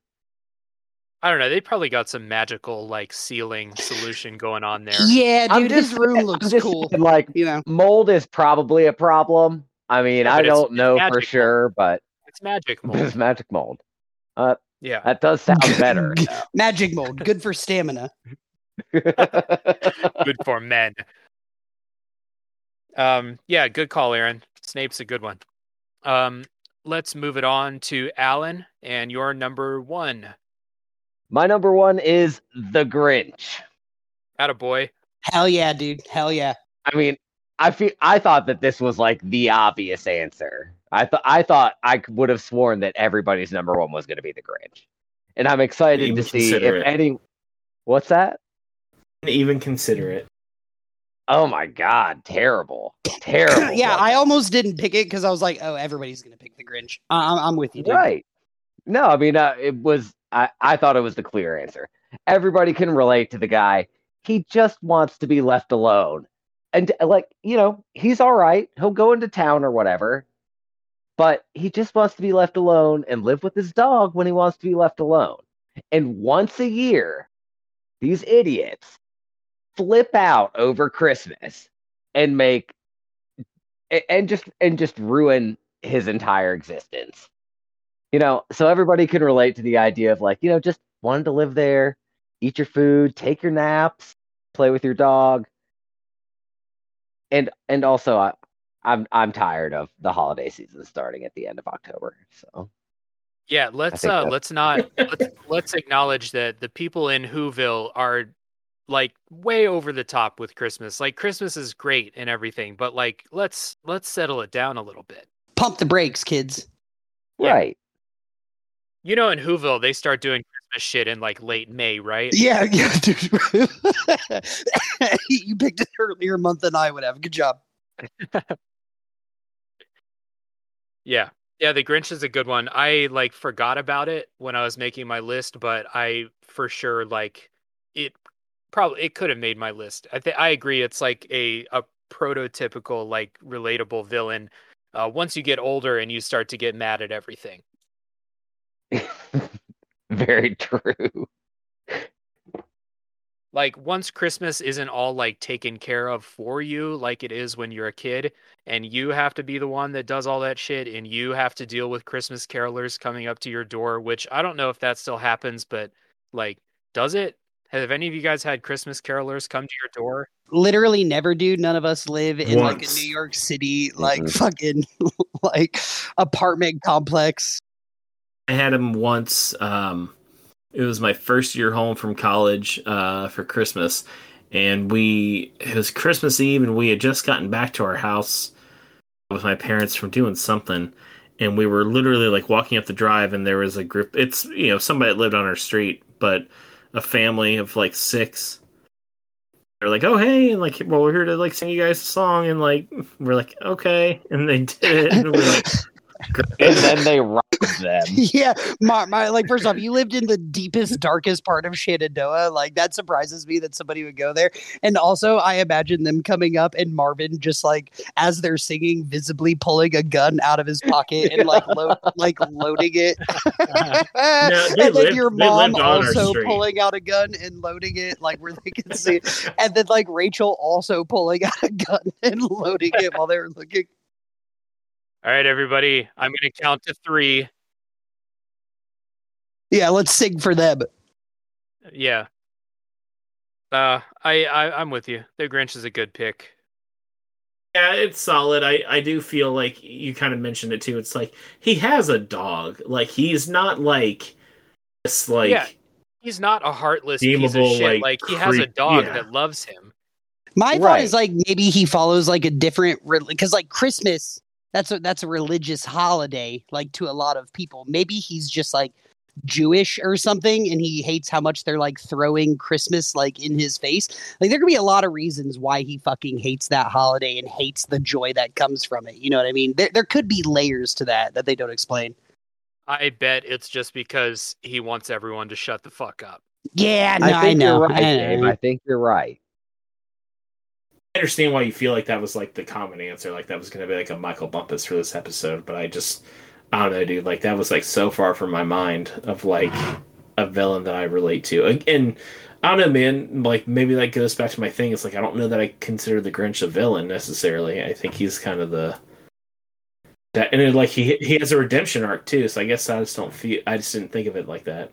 Well, lots of so, I mean, like, I think arcs. that, Right, exactly. I mean, if you accept Severus Snape as a villain, then, I mean, I think you have to accept the Grinch as a villain, obviously. Yeah, there's a whole sure. song where it's like, you're I mean, if you can, Mister If Grinch. Rorschach can be a villain, you know, then I think that... Yeah. I mean, no, I you know, so I don't think I don't think that this topic was meant to be like a discussion between villains and anti-villains and, and what are the, the boundaries of moral behavior or whatever. Like, so I... You know, I think that the Grinch is totally a villain.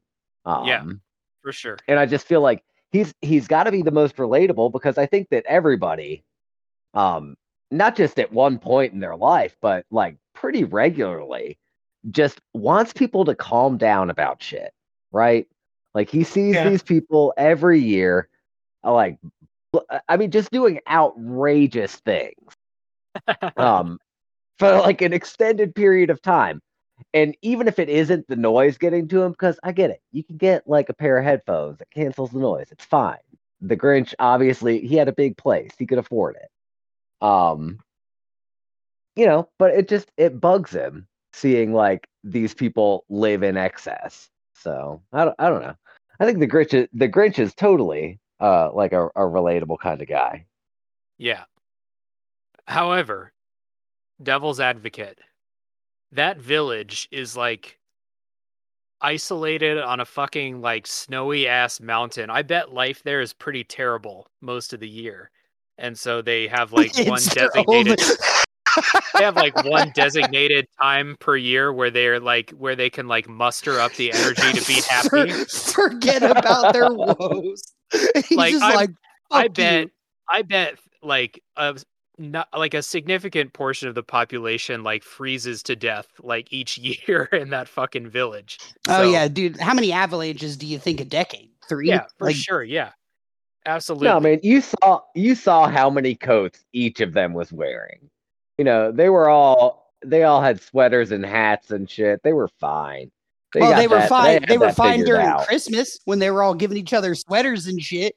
You know why they had so many sweaters and coats is because twenty percent of the population died during the year. In the blizzard of nineteen oh eight. It's true. Those sweaters lasted a long time. But still, I mean, regardless, you guys can like keep it quiet. Like I'm the Grinch. You guys can just leave me out of this. Just leave me alone up in my house with my dog. I'm good. Yeah. So I get it. Um, let's move on to uh, Bloodbath. Let's uh, finish this up with Bloodbath's number one. My number one is Daniel Plainview from There Will Be Blood. Um, can't remember if any of you guys have seen this movie or not. Um, Man, a long, long time ago, dude. I have not seen it. It's one of my favorite movies. Daniel Plainview, he is the main character. He is the protagonist, but he is very much a wicked, uh, terrible human being. Um, he plays an oil baron in the turn of the twentieth century. Uh, he... Um, He is uh, he is the ultimate like capitalist. He is somebody who uh, will stop at absolutely nothing to just destroy all competitors and um, become the alpha on, you know, he'll he wants to just be the absolute like king of the, on the mountain. Um, he uh, spoilers for the movie, you know, he um, he murders people, he kills his family members, he uh, repeatedly beats and eventually kills uh, the local priest. Um, he swindles people, he uh, double crosses people, and he lies about um, everything about him. He sends his son away. He lies about even the fact that that, that it is his son. Um, just every kind of like despicable, uh, inhumane thing he can do. He like he does at one point or another in this movie. That's pretty uh, that's pretty relatable, not going to lie. I do all of those things. So I find Daniel uh, relatable because he um, he he he's a businessman. He wants to be the best. He has, you know, this this is not something I talk about an awful lot. Um, it's something I actually kind of keep a little bit like personal, but you know, I I can definitely relate to that sense of competition that he has. Uh, he has a line in the movie when he's talking to Um, his brother uh, after he has just successfully uh, created a pipeline uh, from like spanning the entire state of California to the ocean, uh, and he's basically going to become the you know richest man in the world. Um, where he like says you know he's he's got a sickness, he's got a competition in him. Uh, he doesn't want to see anyone else succeed. He hate he he wants to see everyone else lose. He he he hates to see good things happen to other people. And I I hate to say that like there is a very like real part of me that you know it's a dark part of me, and it's something that I definitely uh, it's not something I, I think I, I show a lot of people, but like there is definitely that side of me that kind of feels that from time to time. It's like you know I do have a lot of competition in me to do better. I, I don't like to see people that are working against me or that are my competitors to like do good or, or succeed. I, I want them to you know there's a lot of times there's a part of me that's like oh. oh man, like, you know, it didn't work out for you. That sucks, man. But, you know, it works out for me. Um, there is a, there is that aspect of me. And, and I think really like it clinches on the idea of like, you know, to build a business or to start a business. Um, you know, I, I'm not trying to like, I'm not looking for sympathy or like to be cliche, but like it, it legit takes a part of your soul to do it. Like, like you, you, straight up, you know, to build something from absolutely nothing, to take it from just an idea in your head to making it a physical reality, to, to build a building even. Um, it, it takes so much work, so much time, so much energy. You you work against so many setbacks, and just, you know, you, you legit take a piece of your soul and put it on the table, and you lose it forever. It's gone. Um, and it can, you know, and that's, again, that's not something for sympathy. That, that's, you know, that just is what it is. It's the nature of the world and how business works, and, and, you know, to like have a desire and, and the discipline to do something, that's what it takes, and that's fine. But I can definitely understand how, like, you give something like that up, and then, like, you know, it does put a little bit of a chip on your shoulder, does put a little bit of that, you know, kind of blackness in your soul to kind of be like, I, I don't, you know, no, dude, I gave my soul to this. I, I gave everything up. I gave years of my life to this. I don't want to see you do, like, I want to beat you. I'm going to beat everybody. I don't want anyone else to, like, I don't want anything else good to happen to you guys. I want to be the one on top. I'm going to, like, crush everybody. I'm going to grind your bones into dust. Like, I, I, I get that. I'm not saying that that's who I am at my core. I'm not saying that that's how I, that's not necessarily how I run my businesses. That's not how I live my life necessarily. But, like, when I see somebody on screen that's charismatic, and they're, they're going to, they've, they've, they've made their deal with the devil. They've sold their soul, and they're going to destroy everybody to, to, you know, make it all worthwhile. I'm kind of like, yeah, I get that. I get that one hundred percent. Like, I'm, I, you know, I'm, I'm, I get, I get where they're coming from. I wouldn't do the same things, but, like, I, I for sure get it, man. Man, I just, like, have gotten a whole new view of Bloodbath. Like, so it's one, one thing for competition is one thing, right? Everybody wants to win, or everybody should want to win. But I think that the difference is, like, I don't want to win because my competitor, like, fucks up, because, you know, I mean, that's, I want to win because I'm better. Just, I don't need them to do bad. I just need to do better, you know? Right. And, and maybe I, I, I said that a little wrong. I, I, he, he very much wins because he just annihilates everybody. They don't have misfortune. He, he just does better. He works ten times harder, and he, you know. Oh, okay. Well, that, that's a totally different thing.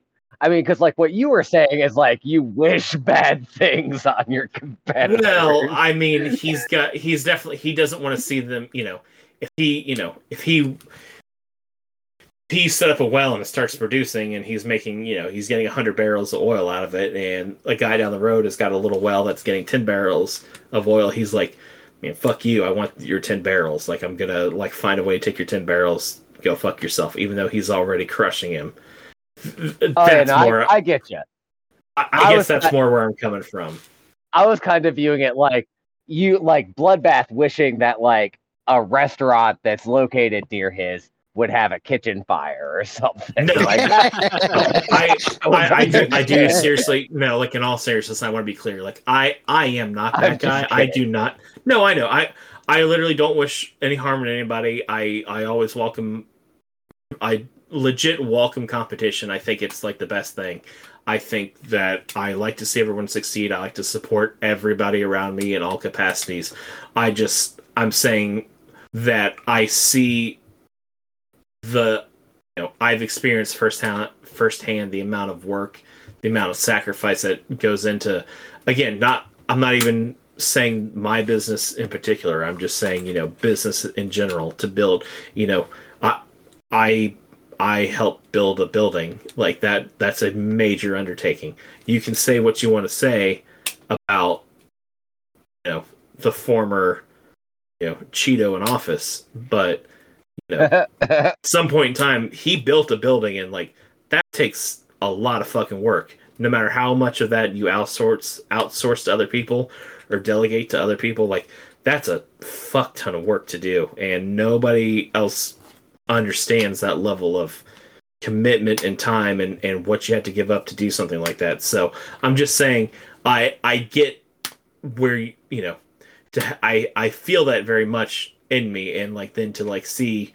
character portrayed in that way, and then to say, oh, you know, he had he's look how hard he's worked, look how much he sacrificed, he's worked so hard, and, like, he's he's still got that, you know, desire to be like, no, man, I, I don't, you know, I want to be on top. I don't want anyone else to win. I don't want anyone else to, like, succeed. I want to be the only one because I've, you know, I've like sold my soul to the devil for this, and like so that part of it I get. Again, uh, I don't I don't wish harm I, on anybody else. I, I love all my everybody. I tr- I I go. I've told you guys many times. I feel like I go above and beyond to treat everybody that works for me or with me extremely well. So I don't. I'm not like an evil person, but like I get. You know, I get where this person comes from, and like there's a there's a dark part of your soul that's like, oh yeah, dude, I get that, man. It's like I guess I would I put it to like, you know, it's like a, it's like a good revenge story. Like if somebody like, you know, you see like your character like done wrong, and like they go back and they get revenge on somebody. I mean, it's it's a little bit of, you know, it's a little akin to that. Doesn't he beat somebody to death with a bowling pin because he he's mad at him? Yes, he beats the local uh, priest who, like, they have this Ooh, ongoing feud rough look uh, from the beginning of the movie. Bloodbath knew that I was going to pick uh, some kind of educator in my list, and I knew he was going to go full on, like, capitalist. Oh, oil like, baron! You're a shill! Oil but baron at good, the turn of the century. It's a good pick, Bloodbath. Yeah, so in summary, I, you know, again, Daniel Plainview, I don't want everyone to think that I'm like a twisted Montgomery Burns like capitalist. I legit try and take care of all my employees like really well. I care very much about all of them. I care about the community. We're always doing charity stuff. Um, but, you know, like I said, I, I do secretly sometimes I can relate to that level of ambition that uh, just kind of, you know, takes people in a, in a crazy direction. So Daniel right. Plainview. Good. I haven't seen that movie. Um, I've heard it's really good. You are selling it pretty well. Uh, you guys know how I feel about watching movies, though. I probably won't watch it. Soundtrack by soundtrack by Johnny Greenwood from Radiohead. Dave's like, never mind. I'm in. Yeah. No, it's a. Uh, I don't know. It's it's a weird thing. Like about. I think we've discussed it before, but I will probably not watch a three and a half hour. movie like that. um mm-hmm. I will play the shit out of a sixty hour long video game. Uh, it's just something weird about me. So um, we need to make it a video game. Yeah, but uh I'm not sure how that would work. Someone smarter than me can figure that out. Hey, um, I'm someone smarter than you. Yeah, so let's move into games. uh let's move into honorable mention before Aaron starts getting more ideas. Um honorable mentions go lightning round style. And my honorable mention is Jaime Lannister from Game of Thrones. Yep. Mm, um, good one. Here's why. All the terrible things he did, all of the people he killed, all of the times he betrayed people who trusted him, all because he just wanted to fuck his sister. And who cannot relate to that? e- easy for you to say because you don't have a sister, bro. That shit yep. grosses me out. But he's right. He's one hundred percent right. Yeah. Uh, Aaron, what's your honorable mention? Uh, my honorable mention is going to be God of the Underworld, Hades, uh, or if you prefer the Roman name, Pluto. Uh, one of the things about Hades is he always got a really bad rap in the stories as being like this evil guy, even though he really wasn't. Uh, he drew straws, basically, to... Uh, you know, to become ruler of the underworld. It was not his choice. He was kind of forced there. And he was actually like pretty like altruistic and like fair and just as a ruler of his domain. So just because he always got a bad rap, Hades, honorable mention. Right on. Alan, what's yours? Uh, my honorable men- mention is my second shark. Uh, and that is Jaws. Oh, I something knew you it. Don't know about Dude. My man Alan. He loves sharks. My man's loves him some sharks, bro. I honestly thought your list was going to have like ten, you know, be like a, a toss up between ten different James Bond villains. Yeah, me too. And I was like, oh wait, the shark thing. Dude, James Bond villains are never relatable. They're just no, trying to take over the world. Not relatable. There's a few. I think Alan missed a golden opportunity to have his list just be four different sharks, though, which would be very hilarious. We didn't even talk about the sharks from fucking the shark from Jaws, the shark yeah. from Jaws two, the shark from yeah. Jaws three D, the shark from Jaws the Revenge. Wait, wait. So the shark from Jaws' name is actually Bruce. Hell yeah. Um, I, yeah. I did not know that. Like the shark in Finding Nemo. Yeah. Um, Name's Bruce. Yeah, man. The shark's just trying to eat. That's all. You came in his yeah, house. Yeah, no. Yeah, exactly. I mean, we can't even drink salt water. We shouldn't be out like swimming around in it, messing one hundred percent with fucking sharks' living room. I mean, those sharks yeah. were and there. Those the sharks water. were there like hundreds of millions of years before we were. Yeah. No, they've pretty much they've pretty much done everything they can to stay away from people. They're urinating in there. Right, it's messed up, man. You're peeing in their house. Yeah, peeing in their air, in their air, all over them. When we do our slightly different top three, which is top three uh, villains who are completely justified, sharks. Um, all right, Bloodbath. What's your honorable mention? In twenty My minutes honorable... or less. Oh, you're so funny. My honorable mention is General Nathan Jessup from A Few Good Men. It is Jack Nicholson's character, uh, who says, "You can't handle the truth." Um, I guess I won't go into the plot, but basically, like, he confesses to uh, ordering some Marines to uh, give a code red to another Marine, which resulted in an accident, accidental death. And he said he he's you're goddamn right that he did it, because uh, you need him on that wall. You need people like him to uh, stand watch at night and uh, protect the world from the terrors that are out there. And they don't follow. They don't always follow codes. They break the rules and do things that they think are right. So I can relate to that mentality of uh, someone's got to do the dirty work. Right on. Uh, you, you'll be shocked to know that I've never seen that movie. Shocked. It's a good movie. Alan, shocked, uh, co- courtroom drama. Yes! Alan, have you seen it? Yeah, of course I've seen that one. I mean, it's no um, My Cousin Vinny, but, you know. No, it's not. That has to be a live watch someday. You can point out all the flaws in uh, in the procedure. In uh, what? In, in A Few Good Men? Or My Cousin Vinny. My Cousin Vinny would be would be much more appropriate. Yeah. Okay, so let's get into our listener responses. We had quite a few listener responses this time. Um, I'll get us started with Jim, whose number three is Ed Rooney. Uh, who's, is, that is, the, is that the soccer player?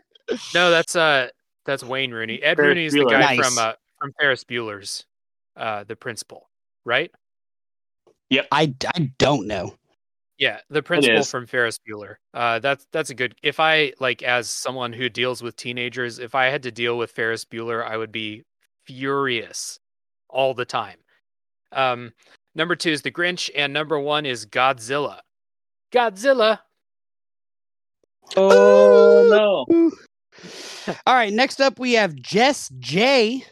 Uh, her number three is Wicked Witch of the West, which is a great one. Number two is Vulture, and her number one is Killmonger.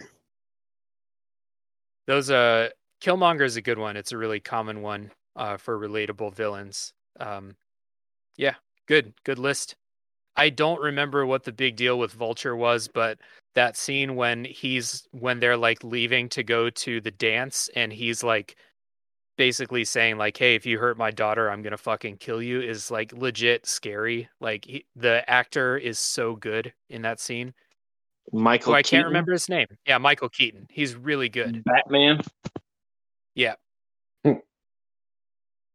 Uh, next up, we have Matt, whose number three is Cruella DeVille. number two, number two is the Joker, and number one is Thanos. The Cruella DeVille propaganda has gotten to you, Matt. Disappointed, Matt. He just likes killing puppies. Yeah. Who can't relate? All right, Chris with his number three, Magneto. All right, good pick. Sephiroth from Final Fantasy seven. It's all right. And number one, Mister Freeze. That's a really good pick. I think that Mister was Freeze one is that really like, good. Yeah, that whenever. Yeah, that was a good one. Yeah. And I don't know, just a very cool pick. wait, wait,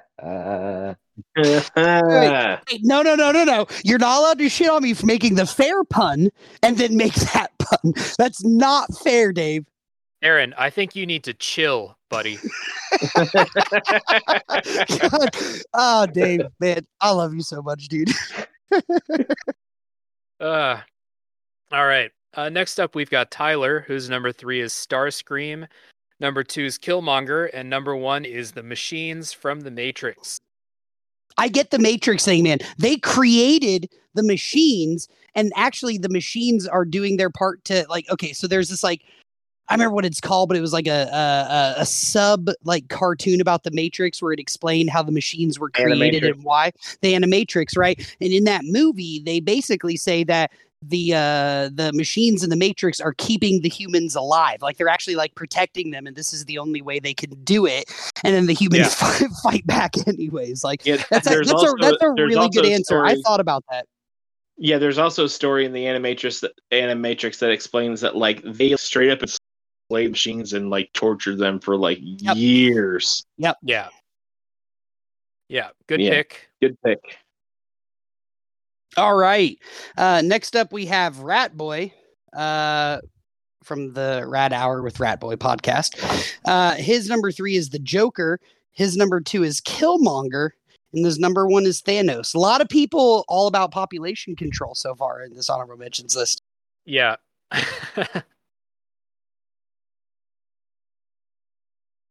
Uh, next up, we have Craig, whose number three was Marx.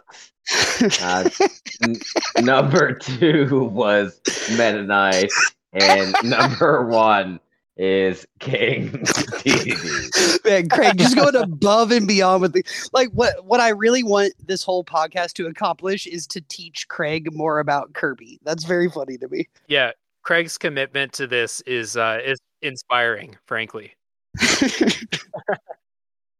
All right. Jess C. Her number three is Killmonger. Her number two is Magneto. And her number one is Poison Ivy with an honorable mention to Jaime Lannister. Um, hold on. Hold on. Before we move on, um, I look when I was doing some research for this episode, the number one like most common answer was Magneto, and I legit don't remember why. Why is Magneto relatable? Because so Magneto, um, it depends on which version of like X-Men you read, but like basically, oh, Jesus Christ, um, Magneto, Magneto grew up twenty minutes. Magneto less. grew up in a Magneto grew up in a concentration camp in World War Two, and um, when he developed, like after he got out and he started developing his mutant powers, he tried, you know, he basically Magneto is supposed to be um, Malcolm X. Uh, you know, everybody's uh, trying to like, you know, kill and, uh, you know. I think maybe put put more simply is Magneto has seen like the worst in humans, and so yeah, you know. They're attacking mutants and Magneto. He's trying back. to he's trying to get rights for mutants. Right. Um, yeah. It's all okay. Civil rights allegory. All right, right on. Um, next up is Sarah Bush. Her number three is the Joker, the Dark Knight version, not the Joaquin Phoenix version. Um, Interesting. Number two. Yeah, I don't. I've heard other people say that the Heath Ledger Joker is relatable. I don't find him relatable at all. He just wants to cause chaos and fuck shit up. I don't really yeah. see that as relatable. Uh, but you do you, Sarah. Uh, number two is Ursula. I don't understand that one either. Um, number one is Magneto, and honorable mention to Shooter McGavin, which is that was funny. He- Eric of fucking Happy Gilmore. Yeah, he's Eric. Ooh, he's Eric. He is, he's an established professional. He worked his entire life to be at the top of the tour, and then this fucking loud asshole joins the tour and is going to take away like what he worked his whole life for. I kind of get it. I just want to okay. say that now both Bloodbath and Dave have shit on Sarah's honorable mention episode or answers in the last couple of episodes. Uh, and I want her to bring the same energy she brought for me when she joins us again later this season. I, I, I just wanted is, to say, I just wanted yeah, to put that won't. out into the universe. No, she won't. No, she won't. She won't. Um, because we're yeah. good people. All right. Next up. Yes. All right. So next up, we have my lifelong nemesis, Mo. Uh, his number three is Thanos. His number two is Magneto. His number one is Shere Khan from The Jungle Book. Uh, and his honorable mention is Arthur Brooks, the child services guy from Big Daddy. Hell yeah. yeah. Hell yeah. Do his job. Hell yeah, dude. That's it. That's why he gets paid. Oh, hey, also, that guy's the, that guy's the revolting blob in Billy Madison. Just, he I'm is, just, yeah. Just what about Shere Khan, Alan? Shere Khan, totally underrated. Same reason as like Jaws, right? Yeah, yeah. He, I mean, he's yeah. a tiger. He's gonna Humans go tiger. Hunted them to extinction. I mean, that you know, tiger went tiger. Yes, exactly right. Uh, next up is Jake, whose number three is Vulture from Spider-Man: Homecoming. I have, I have no idea who Vulture is. Um, number Keaton. two. Yeah, I mean, I know you said that, Dave, but I mean, like, I don't know what the fuck that means. Michael Keaton's Batman to me. That is like my the limit of my Keaton. He's the guy from um, Multiplicity for me. Oh yeah, yeah, he was in Multiplicity too. Yeah, Michael Keaton's Birdman. He's not Batman. This what? is also true. The movie Birdman. Oh, that movie was well, sick. I actually really liked it. He's also Batman. Michael you know? Keaton Batman movies suck, but well, I mean, I'm not saying they were good, but yeah, fair enough. Uh, number two is Sid from Toy Story, and number one is the shark from Jaws, aka, aka Bruce. Yeah. All right, Jill. Her number three is Joker, the Joaquin Phoenix version. Her number two is Don Vito Corleone. That's a that's an interesting pick. And her number one is Lisa Rowe, Angelina Jolie, and Girl Interrupted. Girl, I have not seen that movie, so you lose.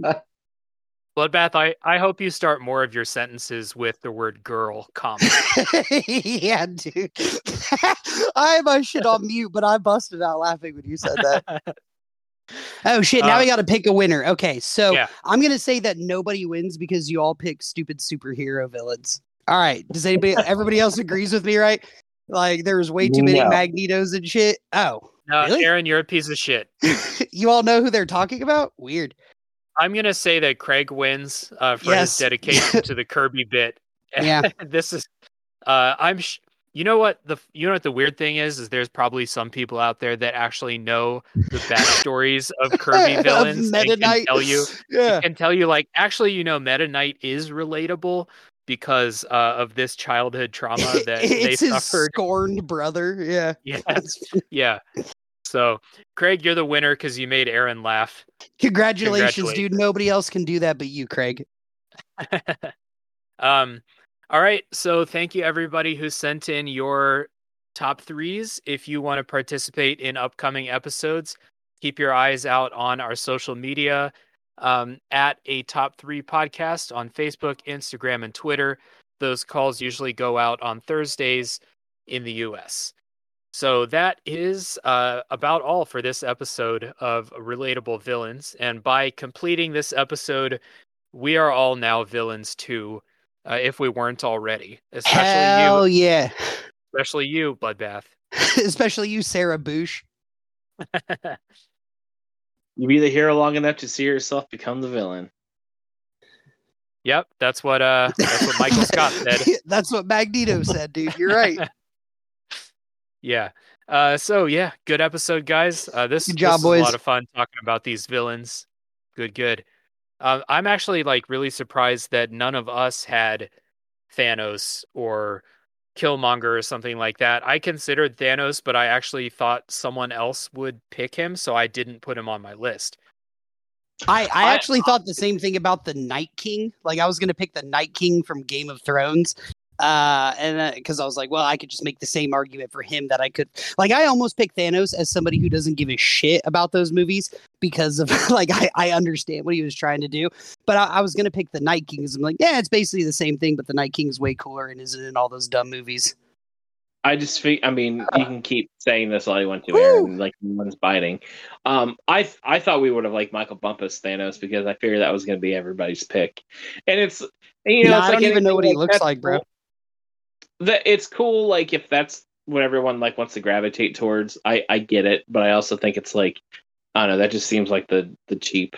I don't know. I'm way more excited that, like, we all decided, like, you guys all wanted to say the Grinch versus, like, Thanos. I'm, I find that much more entertaining. Oh, the night or the uh, Grinch That Stole Christmas is way better than that movie, any movie he was in, man. Come on. No, um, I am lighting up of, Dave's email right now. Damn, I'm sorry. Both of the both of the Avengers movies with Thanos are a thousand times better than like when the Grinch Stole. Have you watched that shit recently? Like, no, it's not that good. it, it was made in the forties or some shit. No, yeah, dude. Yeah, dude. Oh, that's that's great. Come on, man. No, I agree. It's, it's way better than the Marvel fine. movies, but I have. But like, Dave's also right. It's an old cartoon. Like, it's an old um, shitty cartoon. Right. No, I I think uh, I don't I don't think there's anything wrong with picking Thanos or Killmonger or, or like the Joker or something like that. But sure, like like I said, I would have put Thanos on my list, but I legit thought someone else would bring him up so I could like get away with, you know, not putting him on my talking list. About somebody else. Yeah. Yeah. Cause I really wanted to talk about Sid and Eric. Toy Story. I wanted to talk about Billy Madison. So I get like the, the whole population control aspect of Thanos, but you know, I mean, we're better than that. Like, we figure out ways to solve problems. We're like human, you know, We're we don't not better like, than Yeah, one hundred percent say, not better. He than figured out like the easiest way to do it. We don't have to eat. We don't have to eat our own. We can figure out new and better ways to do things. Can we? I, I dis. Yeah, I disagree with Alan entirely here. I think it's also a really weird like conceit that like Thanos says like the population across the galaxy is too much for the resources like. There's infinite fucking planets. Like, there's tons of resource. If you guys are able to like travel through different realms and dimensions and space, and there's all these civilizations, like you can go get more resources from other planets. Like, how the fuck can you say it's limited? Like, right? Like, I mean, Thanos was like riding around in a big ass spaceship. He didn't need all that, you know. I mean, the only reason yeah. his planet was in problem had problems because everybody was big as hell, like Thanos. And they all, you know, I mean, like, that takes a lot of stuff to take care of. Thanos wasn't exactly living like a monk himself. Exactly right. He has to eat, like, his own body weight and leaves every day like a manatee. Yeah, they never actually showed Thanos eating. He actually he actually only eats bamboo. He's like a panda. He eats the least nutritious thing on his planet. That's why. um. Yeah.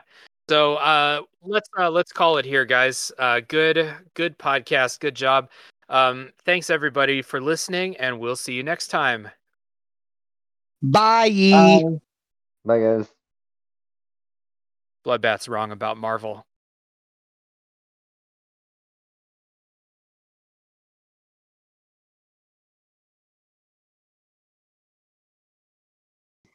Yeah, the uh, the yodeling part in Hocus Pocus by Focus. Oh my god, dude, that song is so... That's like one of my favorite all-time songs, bro. Yeah, dude. Like, I'm not, I'm not kidding. It's ridiculous. I love that song, dude. That is like probably my most viewed internet video, aside from that guy uh, drumming to Sharp Dressed Man, and he's just going fucking ham. I love like this old I love that guy. Veterans Memorial Dinner or something. Yeah, dude, that guy going... is sweet. He was in an episode of The Office. That's oh fucking good for him, dude. Hell yeah. There's another one where it's it's like a it's like a drummer in like an anime costume, like yeah, an animal yeah. costume yeah. at like Dave, a Japanese Dave, festival. I, and it's, it's like so the big white cat, good. Bro. It's like yeah. the cat's like doing like the robot, like moving around, like just like dancing it's as so they're playing the drums. Bro, I put that on Facebook yeah. one time, and I'm like, I'm sure I'm gonna get forty likes. And like two people liked it, and I was like, okay, I guess I'm alone in thinking that this dude. is awesome. Facebook, You're probably the one that likes it. Facebook is a wasteland, man. Yeah, dude, I don't really. But I was just like, okay, people will appreciate this because this is the coolest thing I've ever seen. And uh, I think it was just like you liked it, and then like you got a fake account and created it just so you could like it again, and like that was it. Yeah. And then I use that fake account to like try to steal people's social security numbers now. Influence an election. Yeah. Yeah, that that fake account is now running an anti-vaccine like group. It has like four hundred million followers. kind of kind of out of control. I don't I don't like uh, half that was the population not, of the United not States. Not what I intended. You're like, things got way out of control.